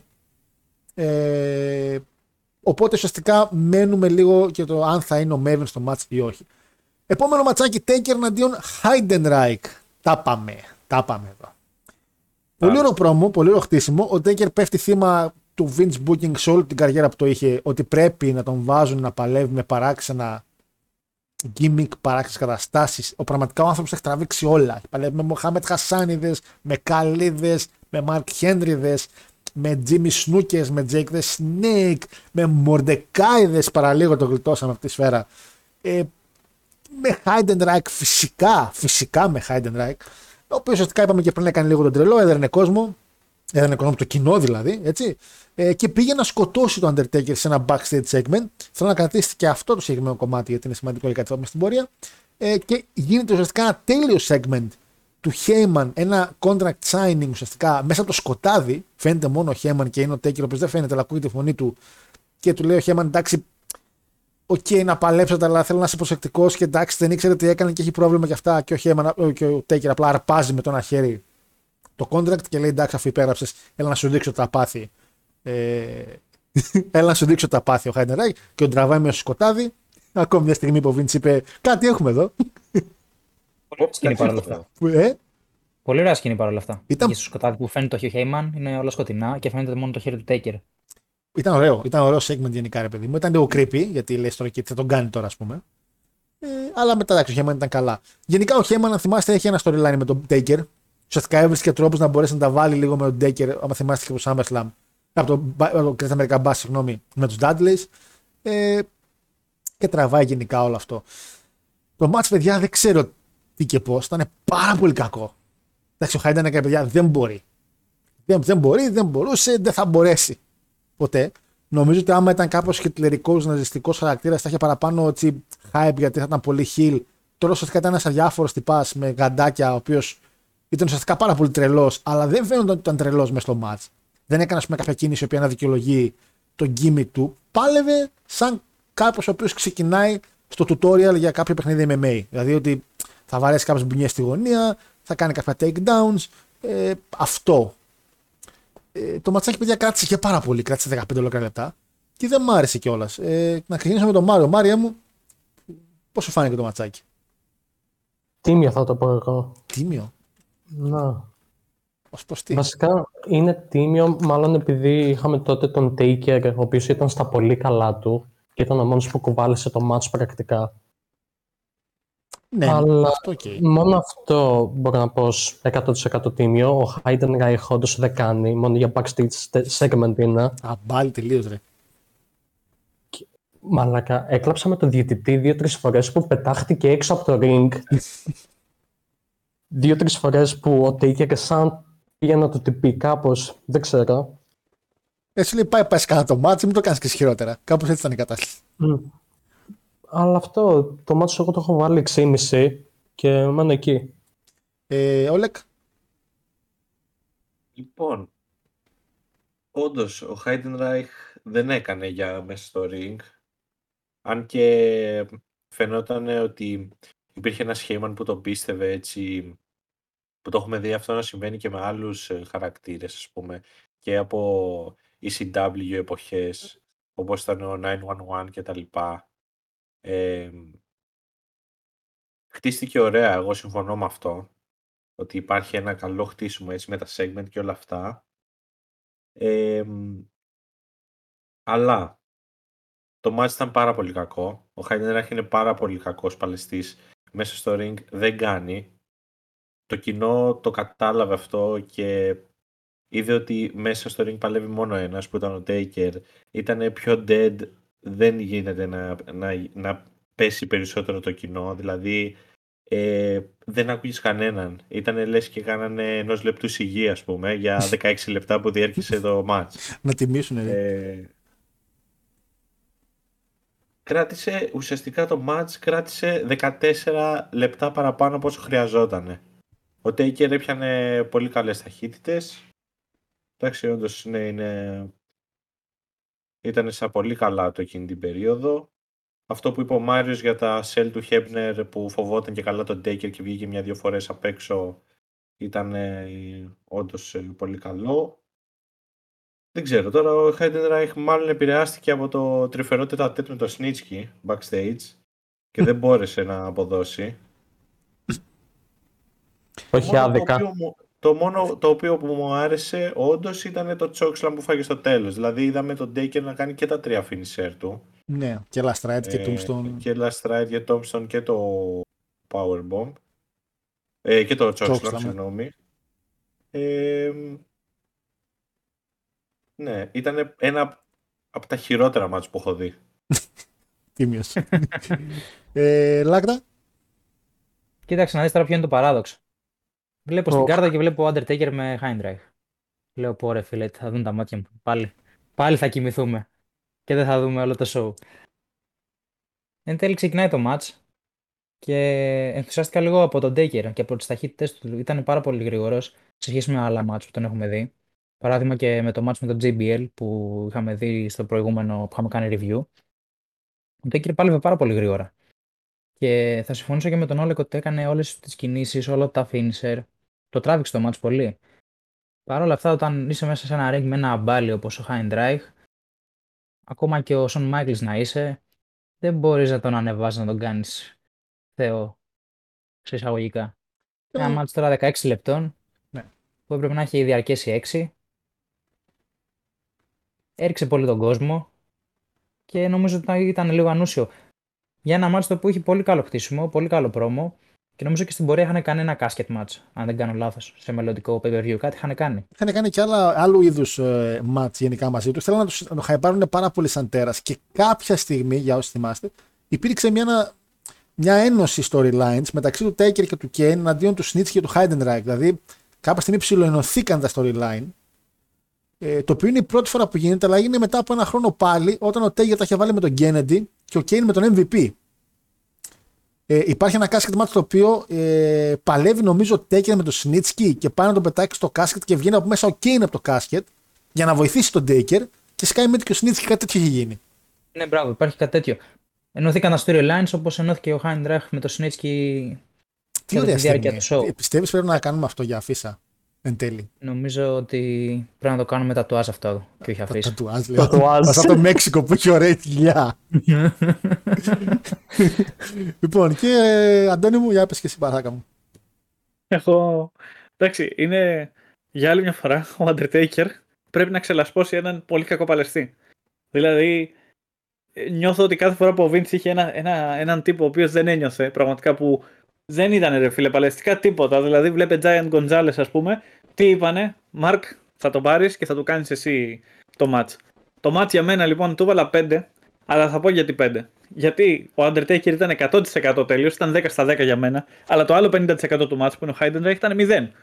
Ήταν ο άνθρωπος, ό,τι καλή κίνηση νομίζεις ότι είδες από το Heidenreich, ήταν ο Undertaker που την πούλησε απλά καλά. Γιατί πολύ απλά αν την έκανε οπουδήποτε αλλού δεν θα ξέραν να την πουλήσουν τόσο καλά. Ε, δεκαέξι λεπτά καθόμουν, κοιτούσα, προσπαθούσα. Αλήθεια σας λέω, είχα αφήσει το κινητό απέναντι να μην κάτσω να κοιτάξω το κινητό μου, γιατί λέω ρε φίλε, όχι. Θα του δώσω το χρόνο που απαιτεί. Θα, θα, θα το δω όλο το μάτς, πώς θα πάει. Και παρόλα αυτά. Ε, εντάξει, δεν, ναι, δεν, δεν ξέρω τι μπορείς να πεις για αυτόν τον αγώνα. Δηλαδή, ήτανε, τα promo όλα ήταν υπέροχα. Ήταν και το promo package που είχε δημιουργήσει το ντάμπλιου ντάμπλιου ι ήταν πάρα πολύ καλό. Αλλά είναι λες και απλά, ας πούμε, ξέρω εγώ, ο τύπος ο οποίος παίζει το Heidenreich, ο οποίος μιλάει, ο οποίος κάνει και όλα αυτά, ο οποίος είναι χαρισματικά κακός, ας πούμε. Μπαίνει στο γήπεδο και πάει, τα ξέχασε όλα. Πάει, ήταν δηλαδή, λες και. Ήταν απλά. Δεν, δεν, δεν ένιωσα το, το χτύπημα μου στο μάτι, πώς το λένε. Είναι τόσο απλό για μένα. Αμπάλι, ήταν αμπάλι, πείτε το, μην τρέπεστε. Ήταν αμπάλι, ήταν τεράστιο αμπάλι ρε φίλε. Ήτανε Nathan Jones, Giant Gonzalez yeah, ήσυχα και με τον Nathan. Ήσυχα, ήρεμα με Nathan. Ε, ο Nathan τώρα. Άλλος από εκεί που βγήκε στη WrestleMania και μετά μίλησε και ε, μπέρδευε τα λόγια του. Έλεγε it's, it's, it's an honor, great honor. Ο οποίος μπήκε σε εκείνο το match. Βασικά γενικά όποτε έμπαινε κάπου, κούτσενε, αλλά νομίζεις ότι ένα πόδι είναι πιο μεγάλο από το άλλο. Κούτσενε, όχι ότι κούτσενε τυπωνάει, κούτσενε λες και πάει στραβά. Ε, τέλος το μάτς ήταν άθλιο, okay. το, το story και το χτίσιμο για το μάτς ήταν εκπληκτικό. Και εδώ είναι αυτό που θέλουμε να ενώσουμε κάποιες καταστάσεις. Και λέω ρε πούστη, μία φορά μπορεί να έχουμε ένα show και να μην έχω μια παραξενιά. Γιατί παιδιά, ο Vince εδώ πέρα είδα κάποια hints και υπήρξε ακόμα μια στιγμή τύπου α, κάτι έχουμε εδώ. Oh. Θέλω να ενώσετε να... μερικά πράγματα. Γιώργο, μπορώ να σου πω κάτι. Γιατί είχα ακούσει κάτι και θέλω πριν συνεχίσει. Γιατί θέλω να μου πεις αν μιλάς γι' αυτό αυτή τη στιγμή. Ισχύει μια φήμη που υπάρχει ότι ο Undertaker εμπνεύστηκε με έναν συγκεκριμένο τρόπο το όλο segment με τον Michael Cole και τον Heidenreich. Όχι, ότι, όχι, δεν ήθελα να πω αυτό. Ότι είχε δει στον ύπνο του ο Vince μια συγκεκριμένη στιγμή of intimacy μεταξύ του Heidenreich και του Michael Cole. Και απλά είπε, ξύπνησε και είπε, πω πω φίλε ιδεάρα, θα πάρω τώρα τηλέφωνο. Όχι, όχι, δεν έχουμε αλήθεια, αυτό δεν το έχω ακούσει. Και, αλλά ah, okay. Νομίζω ότι αυτό που έχω στο μυαλό μου είναι, όχι που έχω στο μυαλό μου, που εν τέλει βρήκα είναι χειρότερο. Γιατί είναι δύο χιλιάδες τέσσερα και ο Vince πετάει κάποια hints εδώ στο SmackDown, τα οποία σε αυτό το show είναι που τα πιάνεις και τα τρία μαζί. Έχει έρθει ένας παλαιστής, ο οποίος έχει κάνει debut εδώ για πάρα πολύ καιρό, αλλά τον λένε συνήθως με το ολόκληρο το όνομά του. Απλά στην πορεία αρχίζουν να τον λένε σιγά σιγά με τα απλά αρχικά ονόματα του επιθέτου. Υπάρχει ένα συγκεκριμένο αμάξι που πάει και τρακέρνει ο Heidenreich με τον Taker. Κατάλαβα. Και υπάρχει και ο Jack ο οποίος ξαφνικά έχει πάρει το OK να έχει στο ντάμπλιου ντάμπλιου ι. Ο Orlando Jordan λοιπόν, ο οποίος πια από το ε, Ιούλιο του τέσσερα αρχίζει και λέγεται Ο Τζέι αντί για Orlando Jordan. Το μπρόγκο oh. το οποίο καρφώνει ο Heidenreich πάνω στον Taker. Και είναι και ο Νιου Τζάκ ο οποίος σιγά σιγά έρχεται στο, στο, στο προσκήνιο. Και λέω, θα το κουγκλάρω ρε πούστη. Δεν γίνεται. Αχ, το Σεπτέμβριο του τέσσερα, όχι Σεπτέμβριο, συγγνώμη, ε, τον Απρίλιο του τέσσερα, υπάρχει μια συνέντευξη του, του Ο Τζέι Simpson στην Katie Couric, το οποίο εκεί που έχει συχάσει το όλο θέμα και δεν ασχολείται περίπου κανείς, γυρνάει και λέει στην κυρία Κέιτι ότι να σου πω και κάτι, λέει, εκεί που μιλάνε, να σου πω και κάτι. Ας πούμε ότι το έκανα, λέει. Δεν ήταν επειδή την αγαπάω πάρα πολύ. Oh. Και γίνεται oh. στην Αμερική τη oh. πουτάνα. Oh. Και είναι ο Vince που κάθε βράδυ τρώει popcorn και λέει στη γυναίκα του, κάτι έχουμε εδώ. Oh. Κάτι έχουμε εδώ.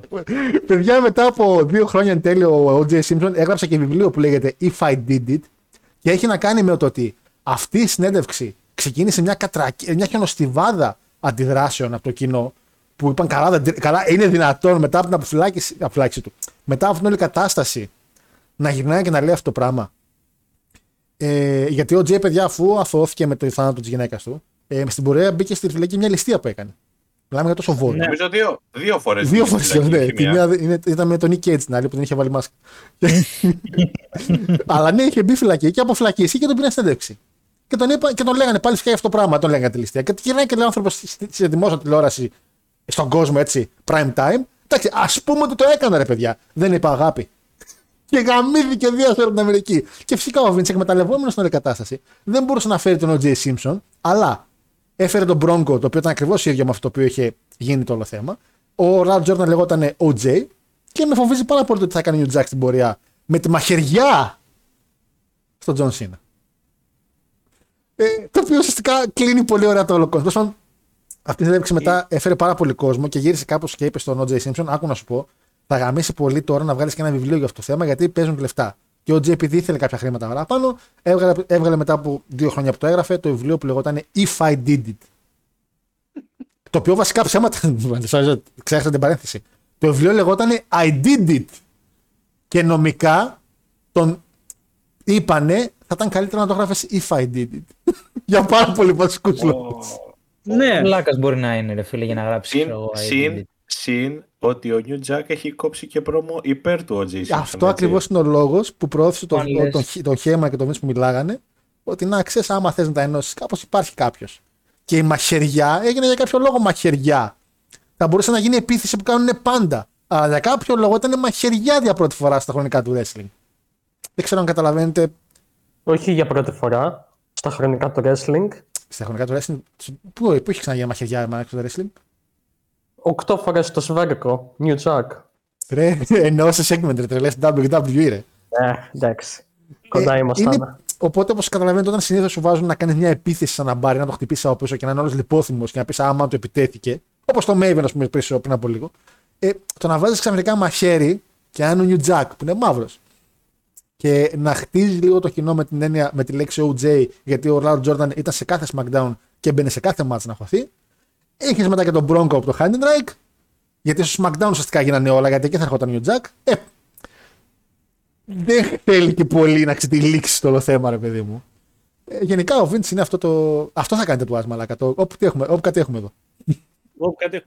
Αυτό, παιδιά, το μαρκετάρουμε. Να είναι σε κάθε show, να έχουμε ένα όπου κάτι έχουμε. Ο τίτλος θα λέγεται της εκπομπής Talking Kats επεισόδιο δύο, όπου κάτι έχουμε εδώ. Λοιπόν. Ξεκάθαρα. Ε, backstage πάλι μια πάρα πολύ νεαρή Μαρία Κανέλης, ομορφούλα τότε, με τον Nick Bischoff. Ουσιαστικά προωθούν ότι ο Maven ε, παίζει τότε. Να. Ε? Τότε, τότε μόνο. Δεν είδαν. Η Μαρία είναι. Α, πάστε, δεν θα μιλήσω. Πάμε. Δεν μ' αρέσει και πάρα πολύ. Τότε ήταν και ήταν χαζούλα. Μετά που έγινε λίγο πιο έξυπνη, δεν μ' άρεσε. Ουσιαστικά αυτό που με οθούσε στην αμερέση η Μαρία Κανέλης ήταν χαζούλα με αυτό. Τέλος πάντων. Ε, ο Μπίσοφ, ο οποίος λέει ουσιαστικά ότι ο Μέιβιν παίζει να μην είναι έτοιμος και εντάξει, δεν θα ασχοληθώ όλοι με την όλη κατάσταση. Εγώ είμαι να φύγω διακοπές, που όντως ήταν ο Μπίσοφ ε, στο ρο δεν θα ήταν. Θα πούμε μετά γιατί. Ε, δεν θα ασχοληθώ, αν δεν έχουν άτομο, ας μην φέρουν κανέναν. Ε, και μετά έχουμε το match τρία εναντίον Λίτα, το οποίο ήταν ένα. Βασικά δεν μπορούμε να το κάνουμε σαν match review, παιδιά. Ήταν το storyline το οποίο οι τρεις έκοβε εξαιρετικά πρόμο στη Λίτα, λέγοντάς την ότι κρίμα να χάσεις το match, εδώ έχασε το παιδί σου.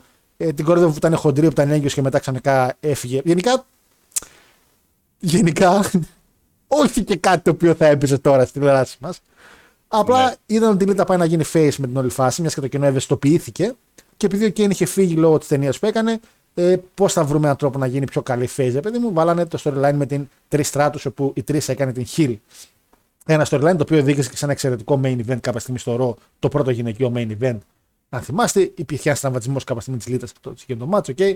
Ε, και ουσιαστικά εδώ πέρα ήταν μια δικαιολογία ότι α, έχουμε μάτς, αλλά εν τέλει το μάτς δεν έγινε ποτέ. Βέβαια, legit, όπως μπαίνει η Λίτα με φόρα να χτυπήσει την τρεις, ε, ουσιαστικά σπάει τη μύτη της τρεις στράτους και legit σπάει η μύτη της τρεις στράτους και η τρεις αναγκάστηκε να χρησιμοποιήσει ένα προστατευτικό που φοράει και ο Σόνρε. Θυμάστε, ε, μια βλακιούλα για το πρόσωπο. Το ah, okay, και την okay, okay. προστατεύει από χτυπήματα. Ναι, ναι, γιατί πραγματικά είχε σπάσει τη μύτη της γυναίκα και ήταν. Εντάξει, βέβαια οι τρεις στράτους ακόμα και με αυτήν uh, πανέμορφη. Πάνω στο πρόσωπο. Ναι. Ε, οπότε μάτς δεν έγινε. Τώρα δεν ξέρω αν έχετε κάτι να πείτε. Αντώνη, ah, δε... Συγγνώμη, γι' αυτό δεν έγινε το μάτς. Ε, όχι. Επειδή τραυματίστηκε νωρίς. Όχι, απλά έτυχε να γίνει και αυτό. Ah, okay. Ήταν πολύ... Δεν θα γινόταν μάτς, απλά έτυχε να γίνει και αυτό και μετά βάλανε αυτό το πρόσωπό της. Και αν θυμάστε, μετά υπάρχει ένα segment το οποίο έχει μείνει στην ιστορία λίγο που είναι. Που είναι backstage του Elton Benjamin με την τρεις στράτους. Και της την πέφτει ο Benjamin της τρεις στράτους και μπαίνει ο Vince και πάλευε να δώσει ένα μήνυμα ότι εμείς δεν είμαστε ρατσιστές. Και είναι η στράτους με αυτό το πράγμα στο πρόσωπο. Και πάντα αναρωτιόμουν γιατί το φοράει αυτό. Γιατί είναι έτσι οι τρεις στράτους. Και όντως τώρα έμαθα. Mm. Ε, Αντώνη. Τώρα για αρκετό καιρό.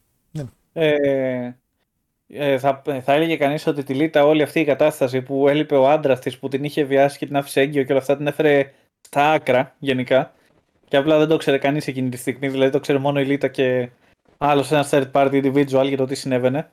Ε, μου άρεσε πάρα πολύ η επιθετικότητα που έβγαλε πάνω στην Τριστράτους, αλήθεια, δηλαδή αυτό το πράγμα που της την έπεσε, την πλάκωσε στο ξύλο και εντάξει, οκ, okay, κρίμα, έσπασε την πίτη της η Τρις, όχι ότι δεν θα είχε τα λεφτά ας πούμε, να πάει να κάνει μια πλαστική, αλλά κυριολεκτικά ε, το αίμα που είχε πάνω στο κεφάλι της Τρις έδωσε απίστευτο ρεαλισμό σε μια τύπισσα που όντως είναι εξοργισμένη με την άλλη που την κοροϊδεύε ότι είσαι χοντρή, ότι έχασες το παιδί σου, ότι ο άντρας σου ας πούμε είναι ο Κέιν, εντάξει, το οποίο δεν είναι από μόνο το πώς είναι. Δηλαδή, οπότε ως segment, γιατί μάτς δεν ήτανε, εμένα ήταν δέκα στα δέκα, ήταν, τόσο, τόσο, ήταν ωραίο segment, ήταν πάρα πολύ ωραίο segment ρε φίλε. Είχες, ε, είχες κυριολεκτικά καυγά ρε φίλε, το οποίο ήταν και πολύ καλός κιόλας για μένα. Και ε. οι τρεις ας πούμε την είδες ότι υπέφερε, ότι, γιατί πονούσε η κοπέλα όντως και την έλεγες ας πούμε και φώναζε.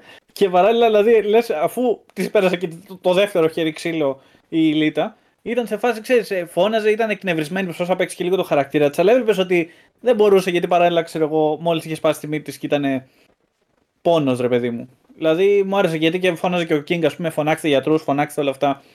Ε, ήταν πολύ intense στιγμή. Αυτά. Εντάξει, ο King φώναζε και κάποια στιγμή που είδε ότι όντως είναι η μύτη σπασμένη, φώναζε «Ναι, ελάτε όμως». Ναι, αυτό. Σε φάση, ναι, ελάτε όμως. Ε, ε, παιδιά, δεν κάνω πλάκα. Είναι. Δηλαδή, καλά, δεν το συζητάω για τον Γκίνγκο, ο οποίος ας πούμε έλεγε ότι έμπαινε μέσα η Λίτα και έλεγε. Ναι, είναι λίγο χοντρούλα ωστόσο. Δηλαδή, άμα τη δεις καλά. Καλά, όντως, δηλαδή. Καλά, ο Τζέρι, the King Lawler, αφού δεν έχει φάει cancel όλα αυτά τα χρόνια, δεν θα φάει ποτέ. Μα δεν υπάρχει. Δηλαδή, ο άνθρωπος την έχει, έχει ξεφύγει από τα πάντα, ό,τι και να έχει πει. Έτσι. Δεν είχε τίποτα. Τα κιάλια με τις lesbians, το θυμάσαι που είχε βγάλει τα κιάλια και τις κοιτούσε. Δηλαδή, ο άνθρωπος ήταν θεός. Και, και τώρα που λέγαμε για lesbians, Μάριε, πώς φάνηκε αυτό το segment.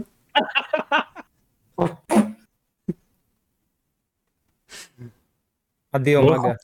Εγώ έχω να πω μόνο πως κάπως έτσι είναι κάνουμε το bullying. Κάπως έτσι. Τι είναι. Α, με ξύλο. Με ξύλο.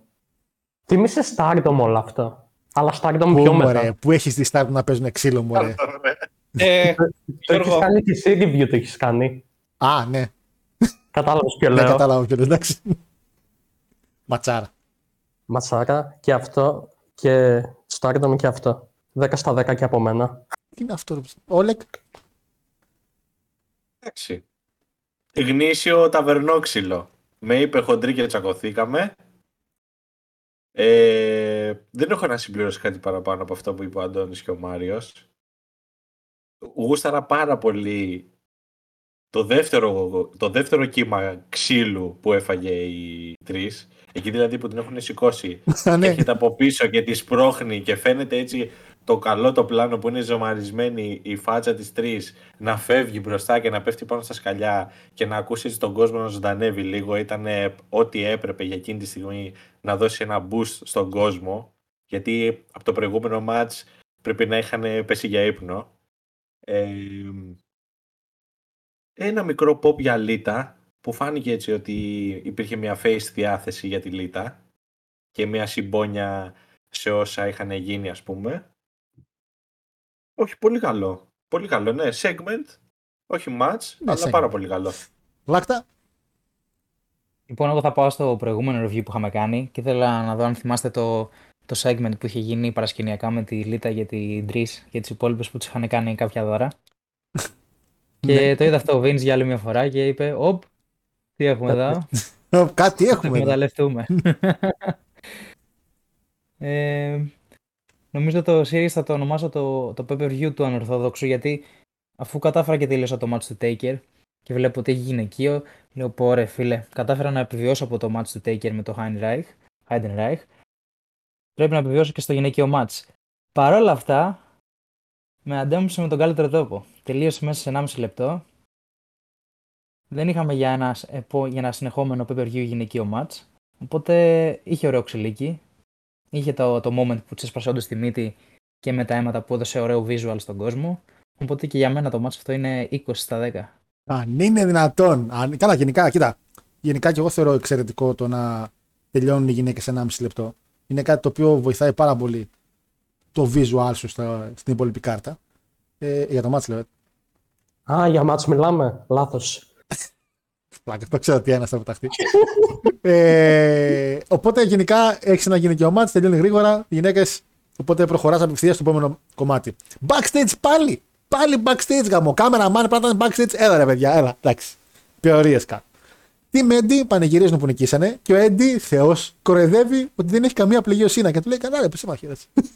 Εκείνη τη στιγμή που το κάνει, βέβαια, μπαίνει ο Theodore Long ε, και του λέει: ρε, παιδί μου, ουσιαστικά για τον Καρλέτζο και όλα αυτά. Και ζητάει το match για τη ζώνη, παίρνει το match της ζώνης ο Σίνα για τη γιου ες και ο Σίνα ουσιαστικά στο SmackDown θα παλέψει με τον Καρλέτο, θα του πάρει τη γιου ες πίσω και θα επαναφέρει μετά από μία εβδομάδα την πρώτη spinner belt στο ντάμπλιου ντάμπλιου ι, γιατί μετά εκείνη που φέρνει ο Σίνα την γιου ες spinner belt, και είναι το έκτρωμα. Toy belt. Τι? Toy belt, για τα παιδάκια. Το... Για να το παίρνουν και καλά, να το γυρίζουν. Καλά, την πουλήσαν, πουλήσανε, λέμε τώρα μαλακίες. Βέβαια, να πούμε την αλήθεια ότι η ζώνη που είχε πάρει ο Σίνα, η spinner belt, του ντάμπλιου ντάμπλιου ι ζώνη, μεγάλη, ήταν όμορφη, τι λες χάλια. Όταν κάποια στιγμή σταματήσαν να την κάνουν να γυρνάει και βάλαν μια, ένα καρφί. Ήταν καλή ζώνη, δηλαδή μας έχει μείνει εκείνη η ζώνη, πιστεύω, εμάς της γενιάς μας. Η δικιά σας βασικά. Είναι εικόνικα, απλά δεν ξέρω αν αυτό βοηθάει στην νοσταλγία, ότι εμείς εκείνη την περίοδο ήμασταν μικροί, οπότε ό,τι μας παρουσιάζανε ταυτόχρονα ανέβαινε στα μάτσα. Είχε και καλά μάτσα όμως, δηλαδή ο Σίνα εκείνη την περίοδο έκανε καλά μάτσα με Triple H's, με Edge's, με Edge's. Εντάξει. Και νομίζω ότι αυτή η ζώνη πιο πολύ καθιερώθηκε στα μάτια μας λόγω του σι εμ Punk. Ένα σε κανένας για παιδί. Την τύχη μου μέσα. Λοιπόν. Επόμενο ματσάκι, πιάνουμε στα main event πια. Ούτως ή άλλως, όταν κάνουμε τα brand, ε, οι ζώνες στις δύο μεγάλες είναι πολύ κοντά πάντα. Και, και έτσι και τώρα, Jay Bill αντίον Booker T. Ο Booker T παίρνει το match αφού έχει χάσει το τουρνά με την τουρνά. Τα best of five για τους βι ες. Παρότι τα έχασε, μετά κάνει ένα pin στο τζέι μπι ελ σε ένα SmackDown Championship Club, μια βλακιούλα. Και επειδή κάνει pin στο τζέι μπι ελ, και είναι το πρώτο pin που τρώει ο τζέι μπι ελ μετά πάρα πολύ καιρό, το λέει: Παιδιά, αφού τον έκανα pin, δεν πρέπει να πάρω και match ζώνης, γιατί έτσι δουλεύει. Ε, το όλο storyline χτίζει μέσα και τον Josh Matthews, για όσοι θυμάστε τον εκπληκτικό Josh Matthews, τότε ακόμα και νέο, ο οποίος κάνει παράπονα για τρώει bullying, λέει συνέχεια από τζέι μπι ελ backstage, το οποίο δεν ξέρω με τα storyline. Δεν ξέρω με τα storyline, απλά βγήκε και τα είπε. Έτσι να τα λέμε γι' αυτά. Ε, είπε, όπ, κάτι έχουμε εδώ πάλι. Μαλάκα, ναι, ισχύει. Ισχύει, κάποια στιγμή γυρίσει ο Blitz και είπε, όπ, κάτι έχουμε. Ε, γίνεται ένα tag team match στο οποίο είναι ο ο τζέι με τον τζέι μπι ελ εναντίον του Matthews και του Booker T, το οποίο παίρνει το pin, το κάνει ο Matthews στον ο τζέι. Έχουμε ένα promo το οποίο έγραψε ο Χέμα για το τζέι μπι ελ, που είναι μια εξαιρετική στιγμή, και το ίδιο ακριβώς promo έκανε και ο ίδιος μετά στον τζέι μπι ελ, ο Χέμα δηλαδή, μετά από δύο χρόνια. Και είναι το promo το οποίο ουσιαστικά γυρνάει και λέει ο τζέι μπι ελ στον Booker T ότι ο μόνος λόγος που έγινες πέντε φορές ντάμπλιου εξ ντάμπλιου Champion είναι επειδή εγώ δεν ήμουν στο ντάμπλιου εξ ντάμπλιου. Είναι ένα promo το οποίο έγραψε ο Χέιμαν στο τζέι μπι ελ για τον Booker T, και ως πάρα πολύ όμορφα μετά από ένα χρόνο ε, γυρνάει και λέει ο Χέιμαν στο τζέι μπι ελ: Ο μόνος λόγος που εσύ είσαι πρωταθλητής στο SmackDown, που ήσουν ο μόνος πρωταθλητής, είναι επειδή, επειδή Triple H δεν θέλει να δουλέψει τις Παρασκευές. Έμειντες. Τελείω. Δεν σε θέλαμε στο ντάμπλιου εξ ντάμπλιου, φίλε. Δεν χρειαζόσουνα. Είχαμε χώρας. Τι χώρας κόγκανε, μαλάκα. Είχαμε το Yeti. Είχαμε Disciple, δεν σε θέλαμε, φύγε. Πρέπει, αν ζούσαμε στην ίδια πόλη και οι πέντε, αν, έτσι, θα κάναμε ντάμπλιου εξ ντάμπλιου Nights.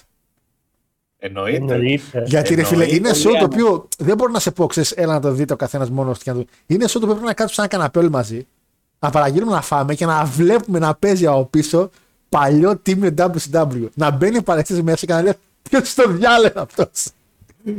Main event, main event να παίζουμε στοιχήματα αν θα μπουν over δεκατρία ή δεκατέσσερα άτομα στο main event να το χαλάσουν.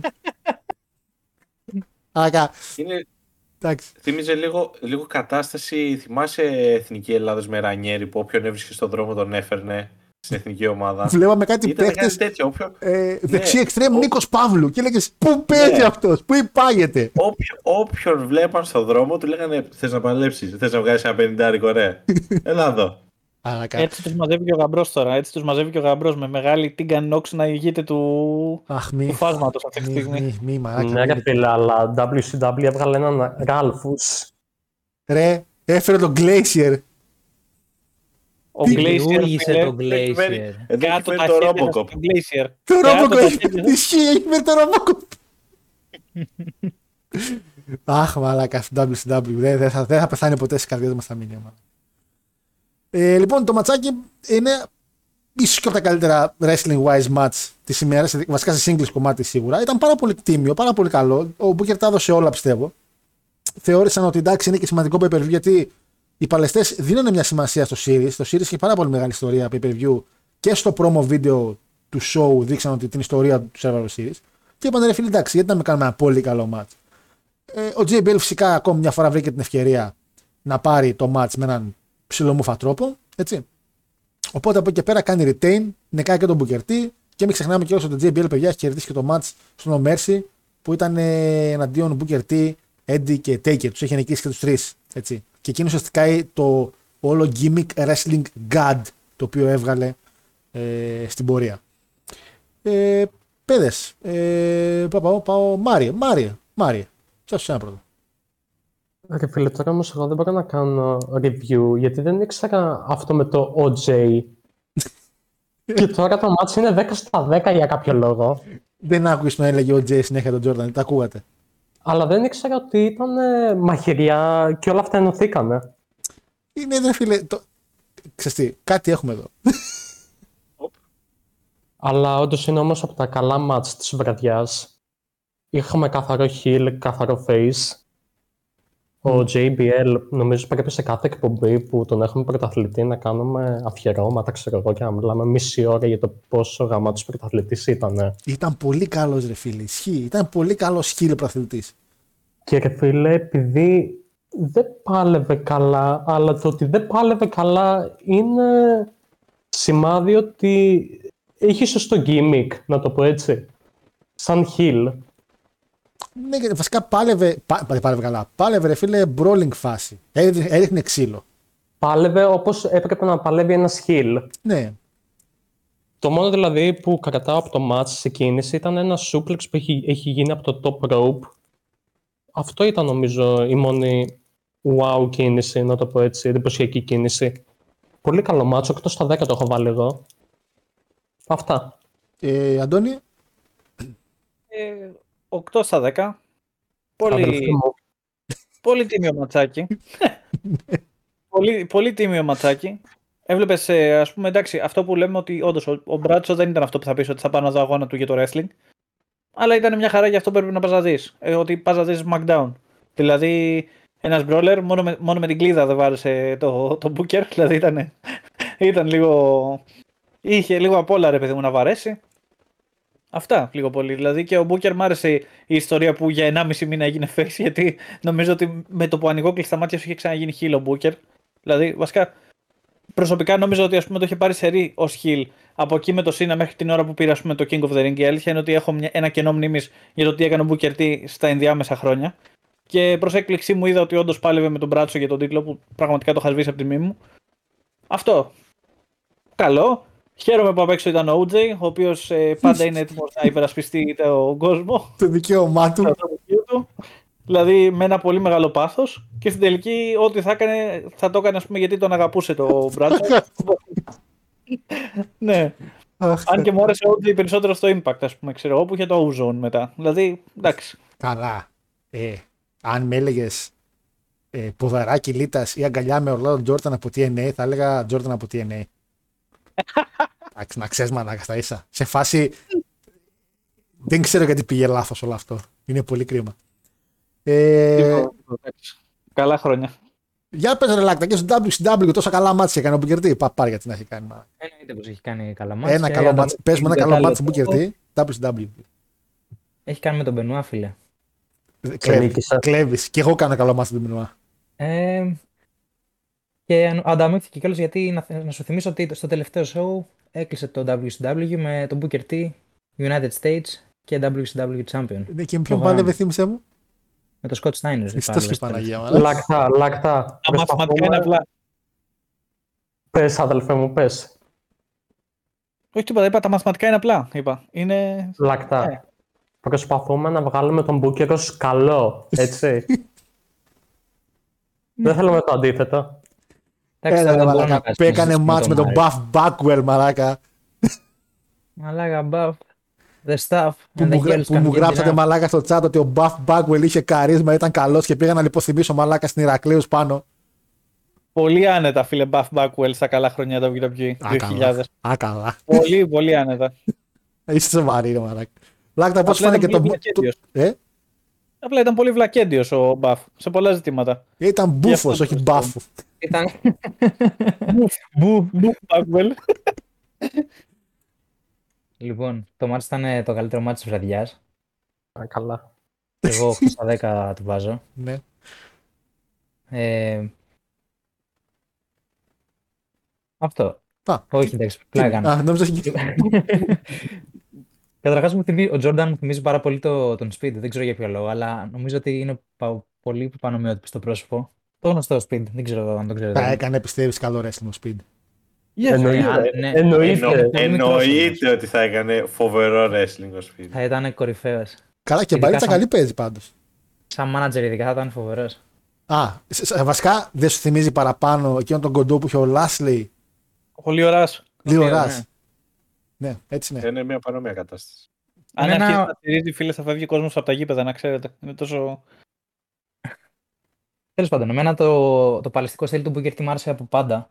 Και όσο παρακολουθώ παλιότερα μάτς του και στο ντάμπλιου ντάμπλιου ι και στο ντάμπλιου σι ντάμπλιου, μου άρεσε ακόμα περισσότερο. Ε, Όντως, ο Τζίμπελ δεν είχε παλαιστικά πράγματα να δείξει πολλά. Παρ' όλα αυτά, όταν μειονεκτεί σε κάτι, πρέπει να, να δείξει κάτι, κάτι άλλο στο χαρακτήρα σου και στο, στον τρόπο που παλεύεις, η παρουσία στον χαρακτήρα σου. Και νομίζω ότι ο τζι μπι ελ πάτησε σε αυτό και, και κάλυψε το, το παλαιστικό κομμάτι, το κάλυψε με κάτι άλλο. Είναι ένας από τους καλύτερους χίλ εκείνη την περίοδο. Και αυτό αποδεικνύεται γιατί είναι ένας από τους με, πιο memorable ντάμπλιου ντάμπλιου ι Champions εκείνης της περίοδου, της Ruthless, Ruthless Aggression. Αυτό ήθελα να πω εγώ. Ευχαριστώ για τη συμμετοχή. οκτώ στα δέκα. Ολέκ, για πες τη σπασάκα μου. Πολύ καλό μάτς. Και εγώ δηλαδή το, μαζί με το main event μετά ήταν τα highlights, έτσι, της βραδιάς. Ε, Booker T ως face ε, εννοείται ότι γουστάρουμε πάρα πολύ. τζέι μπι ελ ε, ως heel που εντάξει όταν ήταν το gimmick του τζέι μπι ελ ήταν μόνο heel αποκλειστικά. Ε, εννοείται ότι αγαπάμε, αν και εκείνη την περίοδο σαν παιδιά τον συγχαινόμασταν. Θέλαμε να φύγει, ο οποίος τζέι μπι ελ είχε κάνει, ε, δεν το αναφέραμε, έλεγε το, είχε πει το, το γνωστό «αν χάσω φεύγω, δεν θα με ξαναδείτε», το οποίο κάποια χρόνια μετά το κάνει και πράξη με τον ε, μυστήριο που έκλεισε και mm. την καριέρα του. Δεσλημάνια είκοσι πέντε δεν κάνω λάθος. Ναι, όταν έχασε την Intercontinental και είπε «ξέρω εγώ, I quit» απευθείας και σηκώθηκε και έφυγε. Ήταν και σκός και όλα στο μάτς. Είχε τελειώσει γρήγορα, νομίζω, έτσι. Ναι, είκοσι δύο δευτερόλεπτα, ναι. Κάτι τέτοιο. Και γιατί είχε θεωρήσει ο ίδιος ότι ήταν καλύτερο να φύγει έτσι. Είναι καλό αυτό. Φαίνεται ότι έχει λογική του wrestling, το παιδί μου. Ο Ορλάντο Τζόρνταν και Τζος Μάθιους έκαναν ένα πολύ καλό build για το όλο storyline. Με Τζος Μάθιους να επιστρέφει κιόλας εκεί σε κάποια φάση μέσα στο μάτς για να βοηθήσει τον Booker T και να τρώει τρελό clothesline μέσα στη μάπα.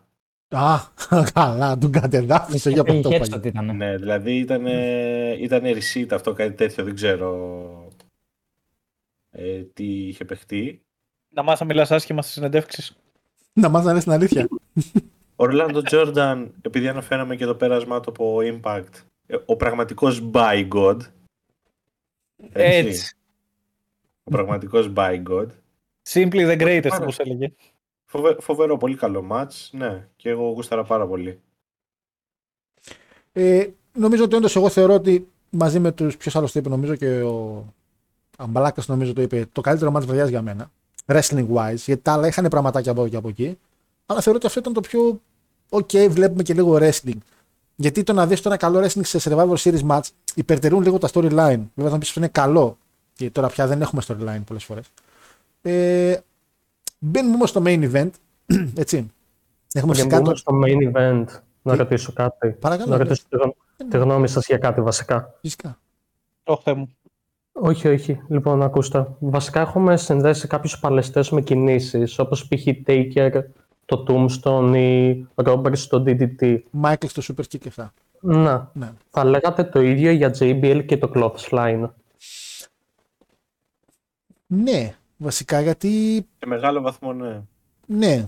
Αν ξέρω που είναι μια πολύ basic κίνηση, όπως και ο Super Kick ήταν μια basic κίνηση, αλλά επειδή την έκανε αυτός και την έκανε για finisher και έπαιρνε και pinfall με αυτή την κίνηση, γιατί μπορείς να κάνεις πολύ το finisher σου, αλλά άμα όλος κάνει kick out συνεχώς, ε, είναι και λίγο Klein Mine. Και yeah. πάντα είχαμε καλά cells στο finisher του. Δηλαδή φάνηκε, φαινόταν πως yeah. όντως το έτρεπαν στη μάπα. Κοίτα, θα ήθελα να δηλώσω εδώ πέρα ότι δεν νομίζω να ήταν σέλ, νομίζω ότι απλά τα έφυγε. Απλά τα τρώγανε. Ναι, δηλαδή okay. δεν έχω δει κάποιο και να πω πω πω το σέλαρ, έχω δει και να πει πω πω τον πήρε στον μπούστι. Δηλαδή... Ποιος ήταν αυτός που κάνει τις τούμπες, ο Billy Gunn? Ο Ρικίσι. Ο Ρικίσι. Α, και Ρικίσι. Ο Ρικίσι, φίλε, είχε φάει ένα close line from here στη WrestleMania είκοσι και χριστέ μου πως τούμπαρε το παλικάρι. Το πιο ωραίο close line νομίζω το έχει φάει, ποιος δεν το έχει φάει τώρα? Ο London με τον Snitsky, το είπαμε αυτό. Snitsky, ναι. Α, όχι, εννοώ από τον τζέι μπι ελ close line. Ο Eddie είχε φάει πολύ καλά. Είχε φάει, ο Eddie είχε φάει πολύ καλό. Είχε φάει... Το πιο ωραίο close line το έχει φάει ο Adam Page από το σι εμ Punk. Καλά, εντάξει, έλα, προχωράμε στο main event. Πάμε. Λοιπόν, main event λοιπόν, ένα πάρα πολύ ωραία χτισμένο main event. Γιατί έχεις ένα Survivor Series team, τέσσερα εναντίον τέσσερα, το οποίο όμως έχει χρηστεί πάνω σε ένα storyline, το οποίο σου δίνει πραγματικά την αίσθηση ότι θέλω να το δω. Και μου θύμισε πώς εκείνο το series που είναι ο Cena, Team Cena, Team Authority, που έλεγες ρε φίλε, ναι, έχει σημασία το match, κάτι θα πρέπει να γίνει. Έτσι και εδώ πέρα. Ο Μπίσοφ λοιπόν μετά το κούρεμα των μαλλιών του είναι λίγο μια φάση ότι εντάξει, αλλά με έχετε γαμίσει, θέλω να πάρω άδεια. Ε, και γυρνάει και λέει στο χτίσιμο του match ότι θα κάνουμε ένα Survivor Series match. Team Morton με τους που θέλει να φέρει μαζί του αντίον Team Evolution τότε, χωρίς να αναφέρει μέσα. Ε, και όποιος κερδίσει, οι νικητές του match για μια εβδομάδα θα πάρουν τα ενία του ρο ο κάθε ένας για μια εβδομάδα, μέχρι να πάμε εδώ στο επόμενο pay-per-view.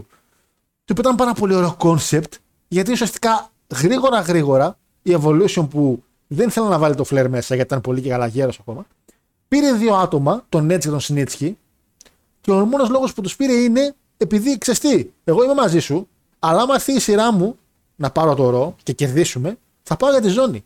Κάτι το οποίο έκανε φυσικά και ο Snitsky. Του είπε ο Edge αυτό το πράγμα, του λέει εντάξει, εγώ μαζί σου είμαι, OK. Δεν υπάρχει λόγος να συνεχίσω στην πλάτη μου, αλλά γιατί άμα νικήσουμε, παλεύω για αυτό που κρατάς. Το ίδιο του λέει και ο Snitsky. Και είναι ο Triple H, ο οποίος λέει τον Πατίστα, άκου να σου πω, έχουν ξεφύγει λίγο οι παρτινέρ μας, ε, φρόντισε να τους βάλει σε μια σειρά. Και σηκώνεται και φεύγει, και είναι εκεί που για πρώτη φορά το κοινό του ντάμπλιου ντάμπλιου ι βλέπει, το βλέπουμε τον Πατίστα να κοιτάει τη ζώνη, γιατί είναι και το segment το οποίο ο Πατίστα πιάνει τη ζώνη, που έχει ξεχάσει ο Triple H, και την κοιτάει για λίγο. Και είναι εκεί που μπαίνει σιγά σιγά στο κεφάλι του θεατή ότι ρε εσύ, λες. Κάτι το οποίο δεν είχε μπει ακόμα, όπως φάνηκε στο Taboo Tuesday που τον ψηφίσανε μένω σε ένα κομμάτι, αλλά όχι top, ώστε να πάει μέχρι πάνω. Τώρα σιγά σιγά έμπαινε η λογική ότι μήπως ο Μπατίστα, ρε εσύ λες. Η άλλη, η άλλη ομάδα φυσικά ήταν όλοι οι face που μπορούσαν να έχουν, που έχουν ένα μικρό storyline με τον γαμπρό, Jericho, ε, Orton και Benoit. Ο Maven ήταν μια κατάσταση η οποία μπήκε λίγο έτσι σφίνα, λόγω του ψιλοχάιπ και αυτά, αλλά ήταν ο face και το, το παιδί και αυτά. Είναι αυτό που έλεγε πριν και ο, νομίζω ο Μάριος που είπε ότι άρεσε που είχε το SmackDown κάποιους face και αυτοί οι face είχαν παρέα. Ότι ναι, είμαι ο face, αλλά επειδή είμαι ο face του brand μου, έχω το παρεάκι μου. Εντάξει, δεν είμαστε παρέα-παρέα, αλλά είμαστε face, ρε φίλε. Είμαστε οι άνθρωποι οι οποίοι ξέρεις, έχουμε να δουλέψουμε. Το show λοιπόν, το show, συγγνώμη, το match ε, ήταν τόσο όσο. Δηλαδή, ξεκίνησε κάπως παράξενα, ξεκίνησε με τους heel να είναι σε φάση ότι εντάξει είμαστε μαζί, αλλά θα έχουμε και μαλώματα. Και εκεί που ξεκίνησε όλο αυτό είναι με το πρώτο pin που γίνεται στον Benoit. Ο Snitsky τα βάζει με το γαμπρό, τον σμπρώχνει και γίνεται λίγο μαλλιοβράσιτο το μάτς μετά εκεί. Ε, γιατί πέφτουν στις μποξίδια, ε, μαλώνουν και μεταξύ τους, και μέσα αυτό το μαλλιοβράσιτο που γίνεται τον Μπατίστα βγαίνει εκτός από τον Τζέρικο, ε, τρώει το pin. Και χάνει ένα σημαντικό κομμάτι της ομάδας του Triple H. Χάνει ουσιαστικά το δεξί του χέρι και μένει με τους άλλους δύο που δεν τους εμπιστεύεται αρκετά. Εξαιρετικό χτίσιμο. Μπαίνει όμως ο Maven μέσα, εκεί είναι που πριν που είπε ο Oleg για receipt, εδώ είναι που γίνεται ένα receipt, γιατί έφαγε καλή κλωτσιά ο Maven backstage και μπαίνει μέσα και πέφτει με τόση φόρα πάνω στο Snitsky που του κόβει όλο το φρύδι και είναι τίγκα στο αίμα στο Snitsky. Ο Snitsky μετά, επειδή κόπηκε και νευρίασε και επειδή δεν έκανε επαγγελματίας, παίρνει την καρέκλα που όντως ούτως ή άλλως θα την έπαιρνε για να φάει ντι κιου, αλλά τη δίνει μόλι τη δύναμη πάνω στο κεφάλι του Maven, γιατί πούτσα του. Και τρώει και τον ντι κιου. Ένας λόγος ουσιαστικά να χάσει ο Snitsky χωρίς να χάσει. Το έχουμε δει πολλές φορές να γίνεται, αλλά γίνεται συχνά. Μετά βγαίνει και ο Jericho από το match καθ' το ρεπίν. και με ένα handicap match ουσιαστικά που εκείνο το ζουμί του storyline, γιατί όλα τα, αυτά που πηγαίνουν πριν ήταν πολύ στο γρήγορο, ο Όρτον να έχει μείνει μόνος του, ε, να είναι εναντίον του Edge και του Γαμπρού. Να πούμε ότι ο Maven, παιδιά, όταν ξεκίνησε το match, επειδή δεν ήταν μέσα στο match, δεν ήταν official μέσα στο match ώστε να φάει κάποιο pin, οπότε δεν μετράει ότι έπρεπε να φάει κάποιο elimination, έτσι. Πρέπει να είσαι στο match, να χτυπήσεις το καμπανάκι. Ε, και μένει το handicap του Όρτον με του Edge και του Γαμπρού. Εκεί όπου κάποια στιγμή κιόλας γίνεται πάλι κάτι παράξενο και ο Edge χτυπάει το Γαμπρό, ο Όρτον παίρνει το pin και μετά φυσικά στο τελείωμα κάνει και το pin στο Triple H, ε, και μένει Soul Survivor για ακόμα ένα series ο Randy Όρτον. Και λέω ακόμα ένα γιατί ο Όρτον γενικά στην πορεία των χρόνων ε, πολλές φορές θα έχει μείνει μόνος του ε, νικητής του αγώνα. Ε, πριν πάω τι έγινε μετά από εκεί, να πω ότι έτσι τελείωσε το show με νίκη του Όρτον και να μένει Soul Survivor. Και πάμε σιγά σιγά να πούμε και τα παιδιά πώς φάνηκε το main event, το χτίσιμο και όλα αυτά. Ε, φίλε Όλεκ, ξεκινάω από σένα. Λοιπόν, ε, εντάξει, πάρα πολύ καλό το match. Μ' άρεσε πάρα πολύ τα promo του, του Bischoff που έλεγε The inmates are running the asylum today και όλα αυτά, δηλαδή ήταν πολύ ωραίο. Έβγαζε όλο αυτό το, το vibe ότι όποιος κερδίσει θα πάρει τα ενία του ρο για μία εβδομάδα το κάθε μέλος. Ε, ήταν όντως λίγο χαοτικό το match. Δηλαδή υπήρξαν κάποιες φάσεις που νομίζω ότι είναι tornado και δεν είναι ένα ε, traditional survivor series, ας πούμε. Σε κάποια φάση θέλω να σημειώσω ότι υπάρχει ένα παιδί από πίσω μια ταμπέλα που γράφει χαχα Μπατίστα can't get over. Τώρα αυτό δεν ξέρω. Καλά πιέσαι. Μέσα έπασες. Δεν, ξε, δεν ξέρω που, που πήγαινε. Αντίο μάγκα. Αλλά πρέπει να γύρισε και να το είδε ο Μπατίστα και να είπε όπ, κάτι έχουμε εδώ. Και μετά ένα παιδάκι, λίγο, ένα παιδάκι λίγο πιο πάνω βγάζει μια ταμπέλα η οποία γράφει kill. Που αυτό λογικά το είδε ο Chris Benoit και είπε κάτι άλλο. Ήταν πλάτη ρε ο Benoit. Ήτανε προοικονομία. Όχι, ο Chris Benoit ήταν φοβερός αυτό το match. Ειδικά ένα sequence με, με τα suplex που κάνει κάποια German suplex σε, σε όλους και μετά κάνει και ένα snap suplex στον Edge πάνω στον Triple H, ήταν φοβερό. Το match πήγε, πιστεύω, εκεί που έπρεπε να πάει. Δηλαδή, όταν πήγε μέσα ο Maven, ο οποίος πάλεψε ελάχιστα, αλλά ήταν πάρα πολύ καλός, έτσι, στο αγκονίδι που σκάσε στον Snitch και του άνοιξε το φρύδι. Μετά με την καρεκλιά και μετά το πώς έγινε αυτό το handicap για να βγει ως All Survivor ο Randy Orton, ήταν πάρα πολύ καλό. Έδωσε πολύ hype στο κοινό. Ε, είχαμε πολύ καλό pop στο τελευταίο pin. Και γενικότερα ήταν και το κλείσιμο που έπρεπε να έχει όλο το pay-per-view, έτσι. Ναι, ποιον χτίζει. Με, ναι. με τον Orton στο επίκεντρο. Ο οποίος είχε χάσει το Unforgiven, okay. Ε, να πούμε και όλο το πριν που έλεγε για το The Inmates are running the asylum, είναι ότι υπήρχε ένα promo με τη μουσική του pay-per-view, το Are You Ugly, το promo video για το match, που ήταν εξαιρετικό, γιατί δείχνει κάποια στιγμή που είναι φάση πλάτη-πλάτη ο... ο Triple H με τον Batista και φοβούνται μήπως είναι ο Snitch και ο Edge και γυρνάνε απότομα ή κάτι τέτοιο. Δηλαδή ότι έδειχναν ότι μια ομάδα είναι ενωμένη που ήταν η face και η ομάδα η οποία ήταν κάπως στα παράξενα ήταν η heel. Ε, ένας λόγος που επίσης θέλω πάρα πολύ να χρησιμοποιούν τη μουσική των pay-per-view στα promo είναι ρε φίλε ότι να, είχες ένα match και πέταξες τη μουσικάρα μέσα, πέταξες το promo video, τέλος, το χτίσες.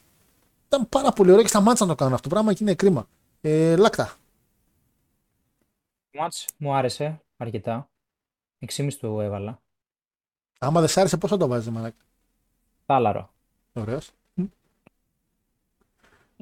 Ξέρεις τι, κάπου στη μέση με ψιλοκούρασε λίγο. Πριν ξεκινήσει να μπει ο Maven και να πάρει φορά το match. Και γι' αυτό το, το έβαλα τόσο χαμηλά.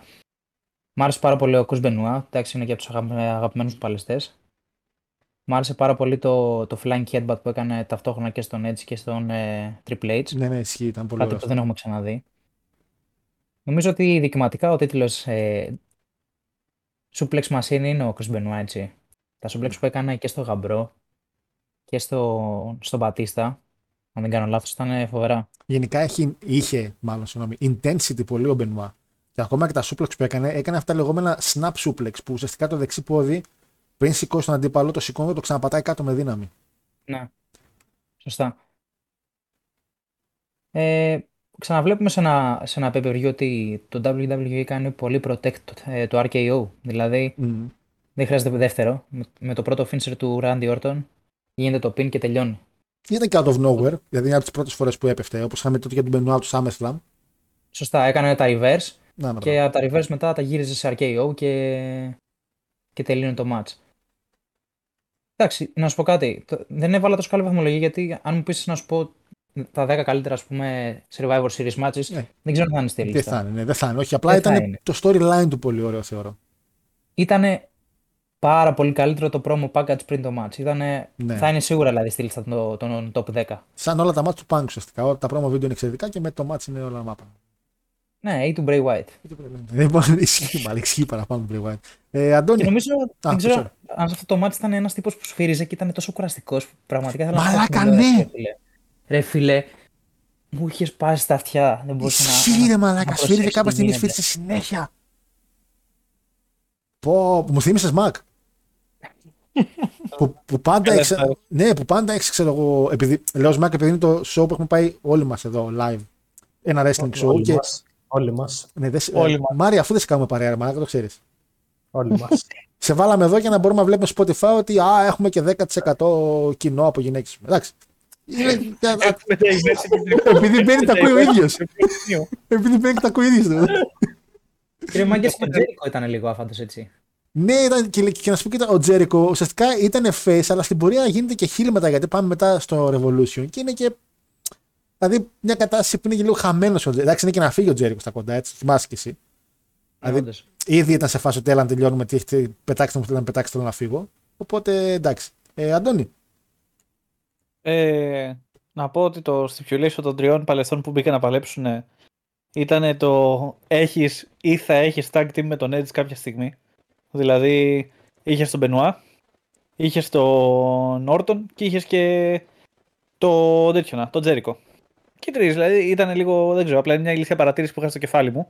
Τέλος πάντων, είχε παρόλα αυτά το μάτς ε, σαφέστατα ανώτερο του προηγούμενου Survivor Series ε, Elimination, ε, elimination Match.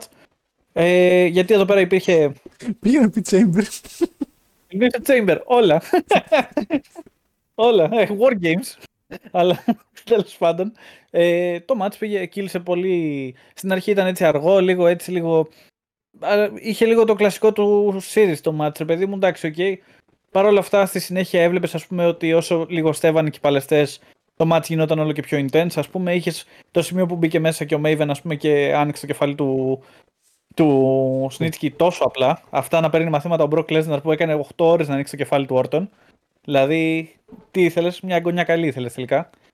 Και ήταν πάρα πολύ καλό. Εμένα μου άρεσε στο τέλος, ειδικά εκεί πέρα που έχει μείνει μόνος του Orton, ρε παιδί μου, που ήταν αυτό το που λέμε το one man show, ας πούμε, για να μπορέσει να, ξέρεις, να, τους, να τους κάνει καλά. Ε, ήταν που με πούλησε τελείως, ας πούμε. It got me sold. Πώς το λένε, ρε παιδί μου, δεν ξέρω. Ε, το Είναι έχω, το έχω. αυτό, ναι. Ε, ήταν για μένα οκτώ στα δέκα. Ού, Αλλά δυνατός. είναι, είναι, κα- είναι καλά οκτώ, οκτώ, οκτώ στα δέκα, δεν είναι οκτώ στα δέκα που το σκέφτηκα πριν τα βάλω. Γιατί πολύ απλά όλο το μάτς ήταν όντως καλό, γιατί εξυπηρετούσε τους σκοπούς και τους παλαιστές που ήταν μέσα. Ο, ο, ο Τζέρικο π.χ. δεν ήταν πουθενά εκείνη την εποχή, οπότε προφανώς και μες στον αγώνα ήταν τελείως υποστηρικτικός. Μάζεψε τις καλές της μπάτσες, έκανε τέσσερις καλές κινήσεις επίσης, έριξε. Είδαμε εκεί πέρα Τζέρικο τα καλά, έτσι, τα, τα- το, το Lion Salt όταν ακόμα μπορούσε να το κάνει σωστά και να μην σκάει κάτω στο καρπούζι. Είχες πραγματάκια, ρε παιδί μου, που συνέβαιναν. Και είχες απ' την άλλη και τον Σνίτσκι, ο οποίος για κάποιο λόγο κάποια στιγμή όταν τσακωνόταν με τον γαμπρό για λίγο στο κεφάλι μου, λέω: Έχεις την άκρη του κεφαλιού σου ότι μπορεί να τσακώνονται όντως, γιατί βρίζανε κιόλας. Και είμαι σε φάση. Μπορεί, μπορεί όντως αυτή τη στιγμή ο Σνίτσκι να μην κατάλαβε σωστά με το πιν και να μπει και να τσακωθεί. Αλλά ναι. Ο αν θέλει να στα παίξει εκεί πέρα που γύρισε και είπε για τον Πατίστα για άλλη μια φορά, έχουμε... φαίνεται Αν ότι ο θέλει κόσμο να σ- ξεκάθαρα. Μιλάμε για έναν πόλεμο στο έθνος και το κράτος μας και το ήθος μας. Πω, Και γι' πω. αυτό ελπίζω να πόνεσε πάρα πολύ αυτός ο, ο Βλάκας με την πινακίδα όταν είδε το Πατίστα να τα σηκώνει όλα. Εντάξει. Αυτά. Ε, Οργισμένος Έλληνας.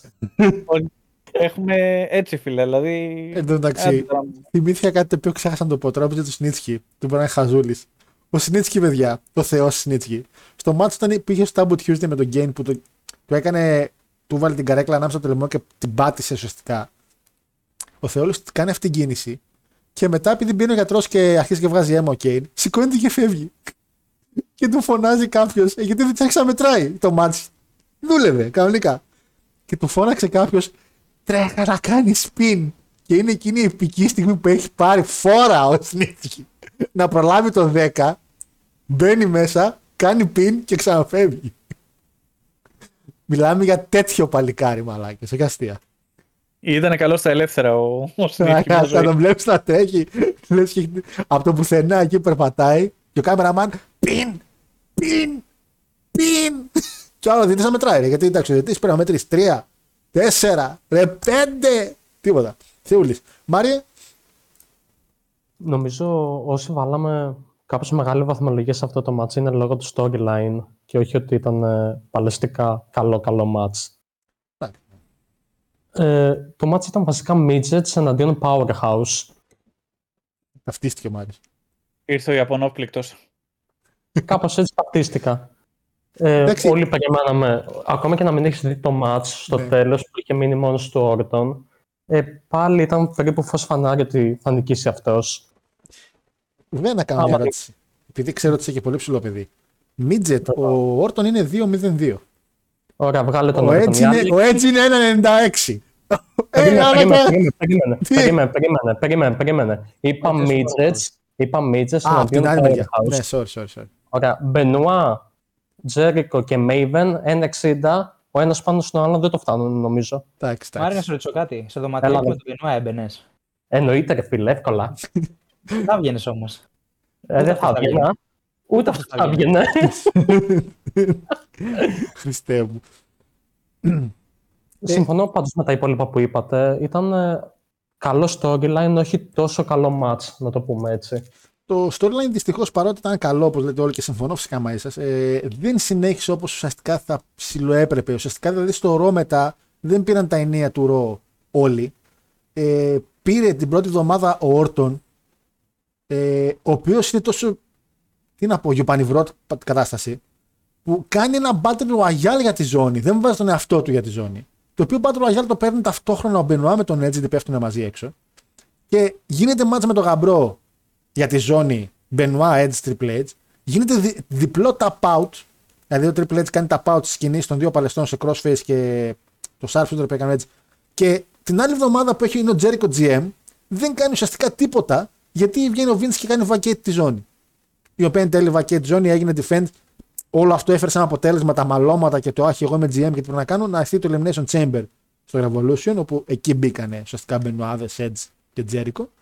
Ε, αλλά ουσιαστικά το storyline παρότι ήταν εξαιρετικό, δεν έφερε μια φάση που εγώ φανταζόμουν ότι α, ποιος είναι σήμερα, ο Όρτον, θα πάω για τη ζώνη και να έχουμε μάτς με τον Όρτον. Την άλλη εβδομάδα, α, θα έχω μάτς με τον Μπενουά και μετά θα έχω μάτς με τον Τζέρικο. Δεν πήγε έτσι. Ουσιαστικά έγιναν βλακίες ε, ώστε να οδηγήσουν στο επόμενο show που ήταν το New Year's ε, Revolution για το Raw. Για το Οπότε, εγώ να κάνω μια ερώτηση. Παρακαλώ, φυσικά.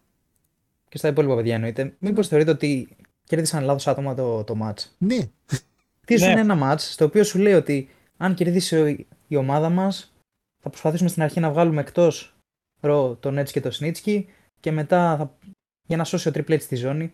Του χτίζει κάτι και εν τέλει αυτό που παίρνει σαν payoff είναι κάτι τελείως διαφορετικό. Στο οποίο έχεις χτίσει ήδη κάτι στο μυαλό σου, κάτι φανταστικό. Θα μπορούσε να πάρει μια πολύ ωραία πάσα και ο Μπατίστα, ώστε μετά να χτιστεί το storyline με τον Triple H για τη ζώνη, αφού το ξεκινήσαν ήδη. Οπότε εγώ νομίζω ότι σε αυτό το μάτι πρέπει να υπήρχε άλλος νικητής. Δηλαδή ήταν τελείως ε, αντικλάιμακτικ να κερδίσει η ομάδα του Όρτον. Ε, το πιστεύω. Το, πιστε, το πιστεύω ότι μέχρι να δω το show νόμιζα για κάποιο λόγο ότι κερδίσει η ομάδα του Triple H. Εγώ αυτό πιστεύω. Εγώ, εγώ, αυτό εγώ έτσι θυμόμουν. Ε, ε, δεν ξέρω γιατί μου δημιουργήθηκε έτσι, αλλά ναι, γιατί θα μπορούσε να κάνεις μια ματσάρα. Βασικά μια ματσάρα. Ένα μέτριο μάτσο με τον Σνίτσκι, ε, στο οποίο θα βοηθήσει ο Μπατίστα φυσικά. Και την άλλη εβδομάδα να βάζει στο ρόξο ρόγο τον Μπατίστα με τον Σνίτσκι και να έχει main event τον Triple H με τον Edge. Δηλαδή, μπαμπαμ. Τέσσερα ματσάκια, yeah. booking, έτοιμα. Εγώ το σκέφτηκα πιο πολύ ότι είμαστε στα μισά του storyline που έχει Evolution. Αλλά μόνο η Evolution. Γιατί πιο μετά πήγε όντως το ε, Triple H με Μπατίστα. Ναι, γιατί κοίτα, το κάνουν αυτό segment με τον Μπατίστα και τη ζώνη backstage για να δουν λίγο αντίδραση κοινού. Που όταν το, ο Μπατίστα πήρε τη ζώνη και την κοίταξε, ο Vince πήρε τα reaction, είπε όπα κάτι έχουμε εδώ, και το Chamber είναι εκεί που ουσιαστικά φαίνεται η πρώτη φορά. Όχι ότι γύρισε ο Μπατίστα εναντίον του γαμπρού, αλλά ήταν η πρώτη φορά που είπαν ότι άμα ξέρεις, μπορεί και ο Μπατίστα να κάνει κάτι.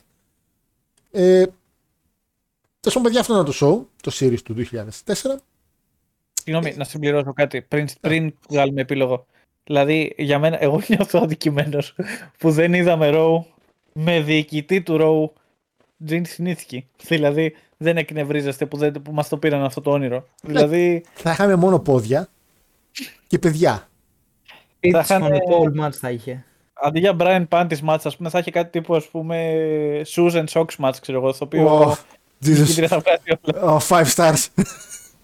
Επί τόπου και μετά θα είχαν και διαγωνισμό ελεύθερου. Όλοι μαζί να δούμε ποιος το ρίχνει καλύτερα, ξέρω εγώ. Δηλαδή μετά το, μετά το σκηνικό με το μωρό και τη Λίτα, ξέρεις τα λοιπά, να ήταν ο Σνίτσκι ότι θα σας μάθω εγώ. Μην ανησυχείτε, ελάτε. Πήγαινε στο γήπεδο όλοι μαζί, θα σας δείξω εγώ. Εντάξει, ο Σνίτσκι, ο οποίος άνθρωπος φυσικά με τον ψάξετε τώρα έχει γίνει, είναι πάλι τέρας. Είναι σωματικά, είναι απίστευτο. Είχε μιλήσει μια συνέντευξη στον Χάνιμπαλ ε, και μιλούσε για αυτό το θέμα γιατί την έψυχα μπας και μάθω κάτι παραπάνω, αλλά ουσιαστικά εντάξει. Δεν έμαθα κάτι παραπάνω. Αλλά αυτό που έμαθα και δεν το αναφέραμε τώρα είναι ότι τον είχε πει ο Βίντς εκείνο το σκηνικό με το παιδί. Σε παρακαλώ, πρόσεχε. Θέλω το παιδί να πάει ψηλά. Δεν με νοιάζει να πάει μακριά. Και τον είχε πει: δεν σε αγχώνω, μην τον μποτσάρεις. Καλά που δεν τον άκουσε. Βέβαια, εν τέλει πήγε και ψηλά και μακριά.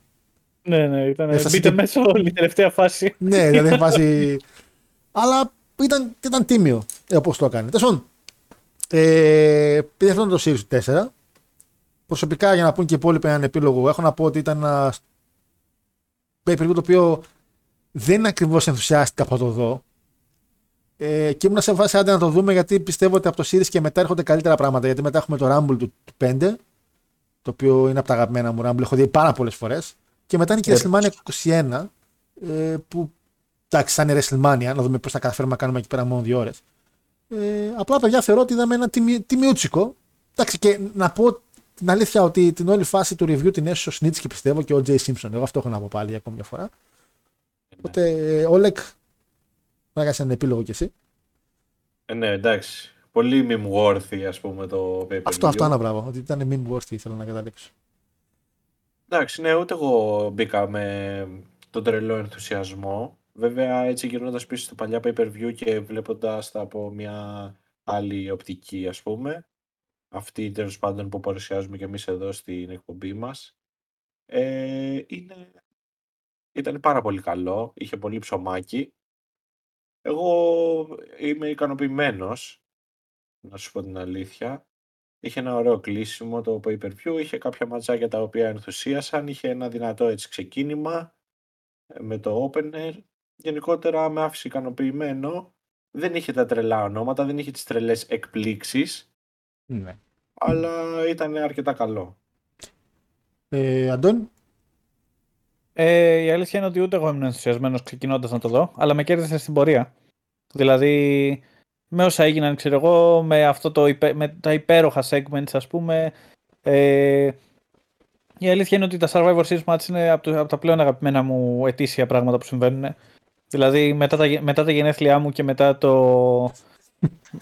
Μετά δεν ξέρω. Όχι, απλά είναι απλά. Το Survivor Series Match, ας πούμε, είναι από τα αγαπημένα μου πράγματα. Συμβαίνουν κάθε χρόνο. Ε, αυτό δηλαδή ήταν ωραίο. Είχε το τελικό match, ας πούμε, ήταν ωραίο. Όπως είπα και πριν, ότι μου άρεσε πάρα πολύ αυτό το Soul Survivor. Ε, ε, τέλος πάντων, theme που δόθηκε. Την επόμενη χρονιά είδαμε τον Orton, ωστόσο να ηγείται, αν δεν κάνω λάθος, στο Survivor Series πάλι του αγώνα με τον Edge αυτή τη φορά που ήταν Team Rated αρ κέι ο. Ε, τότε ήτανε. Όχι, όχι, λάθος. Όχι, το επτά ήταν εκείνο. Το επτά ήτανε. Ναι, ναι. Α, ναι, ναι, ναι, συγγνώμη, γιατί ήταν και το SmackDown βέρσους Raw, δεν γίνανε τότε. Ναι, είχα... έχω μπερδέψει λίγο τα μπουτια μου αυτή τη στιγμή. Αλλά ωστόσο, αυτό που θέλω να πω είναι, ρε παιδί μου, ότι μονίμως έχεις τον, τον Όρτον, ας πούμε, κάπου να, να παίζει μέσα στην όλη κατάσταση με τα Survivor Series Match. Μου άρεσε. Αυτό. Ε... Εγώ δεν έχω κάτι άλλο να πω. Ό,τι είπαμε το είπαμε και τόση ώρα. Δηλαδή, νομίζω ότι στράγγιξα τον εγκεφαλό μου αυτή τη στιγμή. Όπου το σφουγγαράκι. Έτσι, ναι. το, το πράσινο που κάνουμε τα πιάτα. Ε.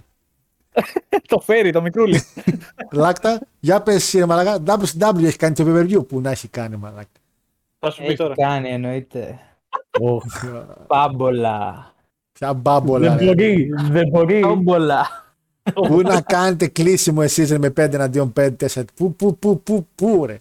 Πού. Εντάξει, είχαμε, είχαμε ένα μικρό πρόβλημα στο να κλείνουμε τα pay-per-view, αλλά γενικά οι κάρτες είχαν ένα μικρό payoff. Anyway, ε, δεν είχα τόσες μεγάλες προσδοκίες, είναι η αλήθεια, για το pay-per-view ούτε εγώ. Ήμουν πάλι σε φάση που από ό,τι θα δούμε πάλι, ας πούμε, να περάσει η ώρα. Παρ' όλα αυτά, το παρακολούθησα όλο, όλο ξεκούραστα. Δεν με κούρασε. Είχε, είχε κάποια καλά μάτς, είχε καλές στιγμές. Ήταν αρκετά meme worthy. Είχε το εξαιρετικό backstage promo μεταξύ του Σνίσκι και του Heidenreich. Οπότε ε, είναι από τα καλά pay-per-view. Δηλαδή θα τα δεις ευχάριστα. Δεν είναι κάτι το οποίο θα το δεις και θα, θα το κόψεις στη μέση, θα δεις ένα μάτς μετά. Ήταν μια αρκετά εύχαστη εμπειρία. Είναι όμορφο να ξανακοιτάς παλιά show που είχες δει μικρότερος και τώρα τα βλέπεις με, με μια πολύ διαφορετική οπτική. Και μπορείς να κρίνεις κάποια πράγματα περισσότερο, να δεις κάποια πράγματα που δεν έχεις παρατηρήσει τότε. Και mm. γενικά, αυτό θα, αν μπορούσα να βάλω μια βαθμολογία πούμε, στο pay-per-view σαν show, θα ήταν εκεί γύρω στα επτά με επτά και μισό στα δέκα. Κοίτα, και ο λόγος που κάνουμε ουσιαστικά και review αυτή την περίοδο των wrestling show είναι επειδή νομίζω και οι πέντε μας πάνω κάτω τότε ψιλοπιάσαμε τα, τα concept ή ήταν και πιο προσβάσιμα τέτοιου είδους show. Γενικά η Ruthless Aggression era και όντως τη βλέπουμε και με άλλο μάτι. Πολλά πράγματα βλέπουμε με άλλο μάτι. Δηλαδή, τώρα, ας πούμε, μικρός το match, το main event, το έβλεπα με τελείως διαφορετικό μάτι. Τύπου, α, θέλω να νικήσουν οι face και ο κακός Triple H. Τώρα ήμουν σε φάση που σε ρετζινέ νουίτς και να τους γαμίσεις όλους. Δηλαδή, Στον πολύ... Μάικλς, πού ήταν σε αυτό το show? Ε, ο... Δεν ήταν στο show καν. Ε, γενικά ο Μάικλς βασικά είχε φύγει λίγο, αν θυμάσαι, μετά το match με τον Gain που έκανε. Ε, τον Ματή. Λίπ... Ε? Πρέπει να είναι εκεί που χτύπησε το μάτι του και αλθόρισε, ή όχι, δεν κάνω. Ε, που... και έχασε το χαμόγελό του κιόλας. Ε, γενικά, πάντως, αν θυμάσαι, δεν ήταν και στα ρο και επειδή είχε πει ο Μπίσοφ ότι δεν μπορώ να σε βάλω σε μάτς ξανά με τον Μάικλς και, έφερ... και έφερε τον Σνίτσκι, πρέπει κάτι να έχει ο άνθρωπος. Δεν το έψαξα αλήθεια, να σου πω την αλήθεια, δεν μου είχε αναφερθεί κάτι. Ε, αλλά φαντάζομαι κάτι τέτοιο μπορεί να γίνει. Μάρια μου, πες και εσύ, ρε Πασάκα μου, πώς νιώθεις που πια βρήκαμε ένα παλαιστή ο οποίος να αντικατοπτρίζει. Εμένα. Αυτό τον Σνίτσκι. Ε, ποιον άλλο, μαλάκα, τον Μπίλι Κίτμαν. Σε σχέση με το SummerSlam που είχαμε κάνει την πρώτη εκπομπή, νομίζω αυτό το show ήταν πολύ καλύτερο. Χωρίς πάλι να είναι κάποιο εξαιρετικό show. Με αυτό μόνο βασικά έχω να πω, δεν έχω να πω κάτι. Μου άρεσε και εμένα το show. Συμφωνώ με Λάκτα στη βαθμολογία, κάπου στα επτά και μισό στα δέκα σύνολο. Ε, αυτό. Εντάξει, όποτε, όποτε μιλάω... για Σνίτσκι. Καλά, εννοείται πως έβγαινε Σνίτσκι. Αλλά όποτε μιλάει ο Μάρος, νιώθω ότι ανεβοκατεβαίνει ένα φερμουάρ. Δεν ξέρω αν τα ακούτε κι εσείς, μόνο εγώ τα ακούω. Όταν μιλάς για Σνίτσκι, ακούγεται αυτό το φερμουάρ. Ακούω ένα χορκλό. Τι κάνει ο μαλάκα. Είναι σε φάση περιμένει τώρα να τελειώσει η εκπομπή. Να μπει. Θέλω να σου στείλω τα βιντεάκια Λίτα Σνίτσκι. Είναι τρία. Τα έχω δει, τα έχω δει. Α, συγγνώμη, με πρόλαβε ο Μάρος, συγγνώμη. Αυτό ήταν και το Survivor Series τέσσερα. Νομίζω θα σας κάνουμε καλή παρέα για τις πόσες ώρες να δω. δύο ώρες και είκοσι δύο λεπτά ζωή να έχουν. Ωραία, έχουμε ακόμα οκτώ λεπτά. Να δώσουμε κανένα σημείο για το βράδυ. Αγγλία σε μεγάλη. ε, νομίζω ότι πρέπει ήδη να νικάει η Γαλλία δύο μηδέν. Αγγλία σε μεγάλη. Πω, πω, πω. Χάρος. Να ρωτήσω κάτι. Παρακαλώ, φίλε μου. Ε, τελικά με τον Μπίσοφ. Θέλω επειγόντως διακοπές. Ε, έχω ρεπό σήμερα, μην με ενοχλείτε. Γιατί έλειπε μετά? Α, δεν είχε το κάτι, είπαμε. Δεν είχε κάτι συγκεκριμένο. Τεμπέλης. Εγώ θέλω να πω ότι αυτό έχει ξαναγίνει και στο παρελθόν πάντως. Τον στείλανε διακοπές και τον ψάχνανε. Τι τον ψάχνανε, αλλά άνθρωπος τον στείλανε διακοπές και έμεινε διακοπές. Και πήρε, τηλέφωνο, και πήρε τηλέφωνο να αγοράσει ντάμπλιου σι ντάμπλιου, έδωσε μια τιμή και μετά τον παίρνουν από δύο ώρες τηλέφωνο ξανά και του λένε έλα εντάξει το πουλήσαμε. Όπα, πότε έρχομαι? Όχι, το πουλήσαμε στο Vince.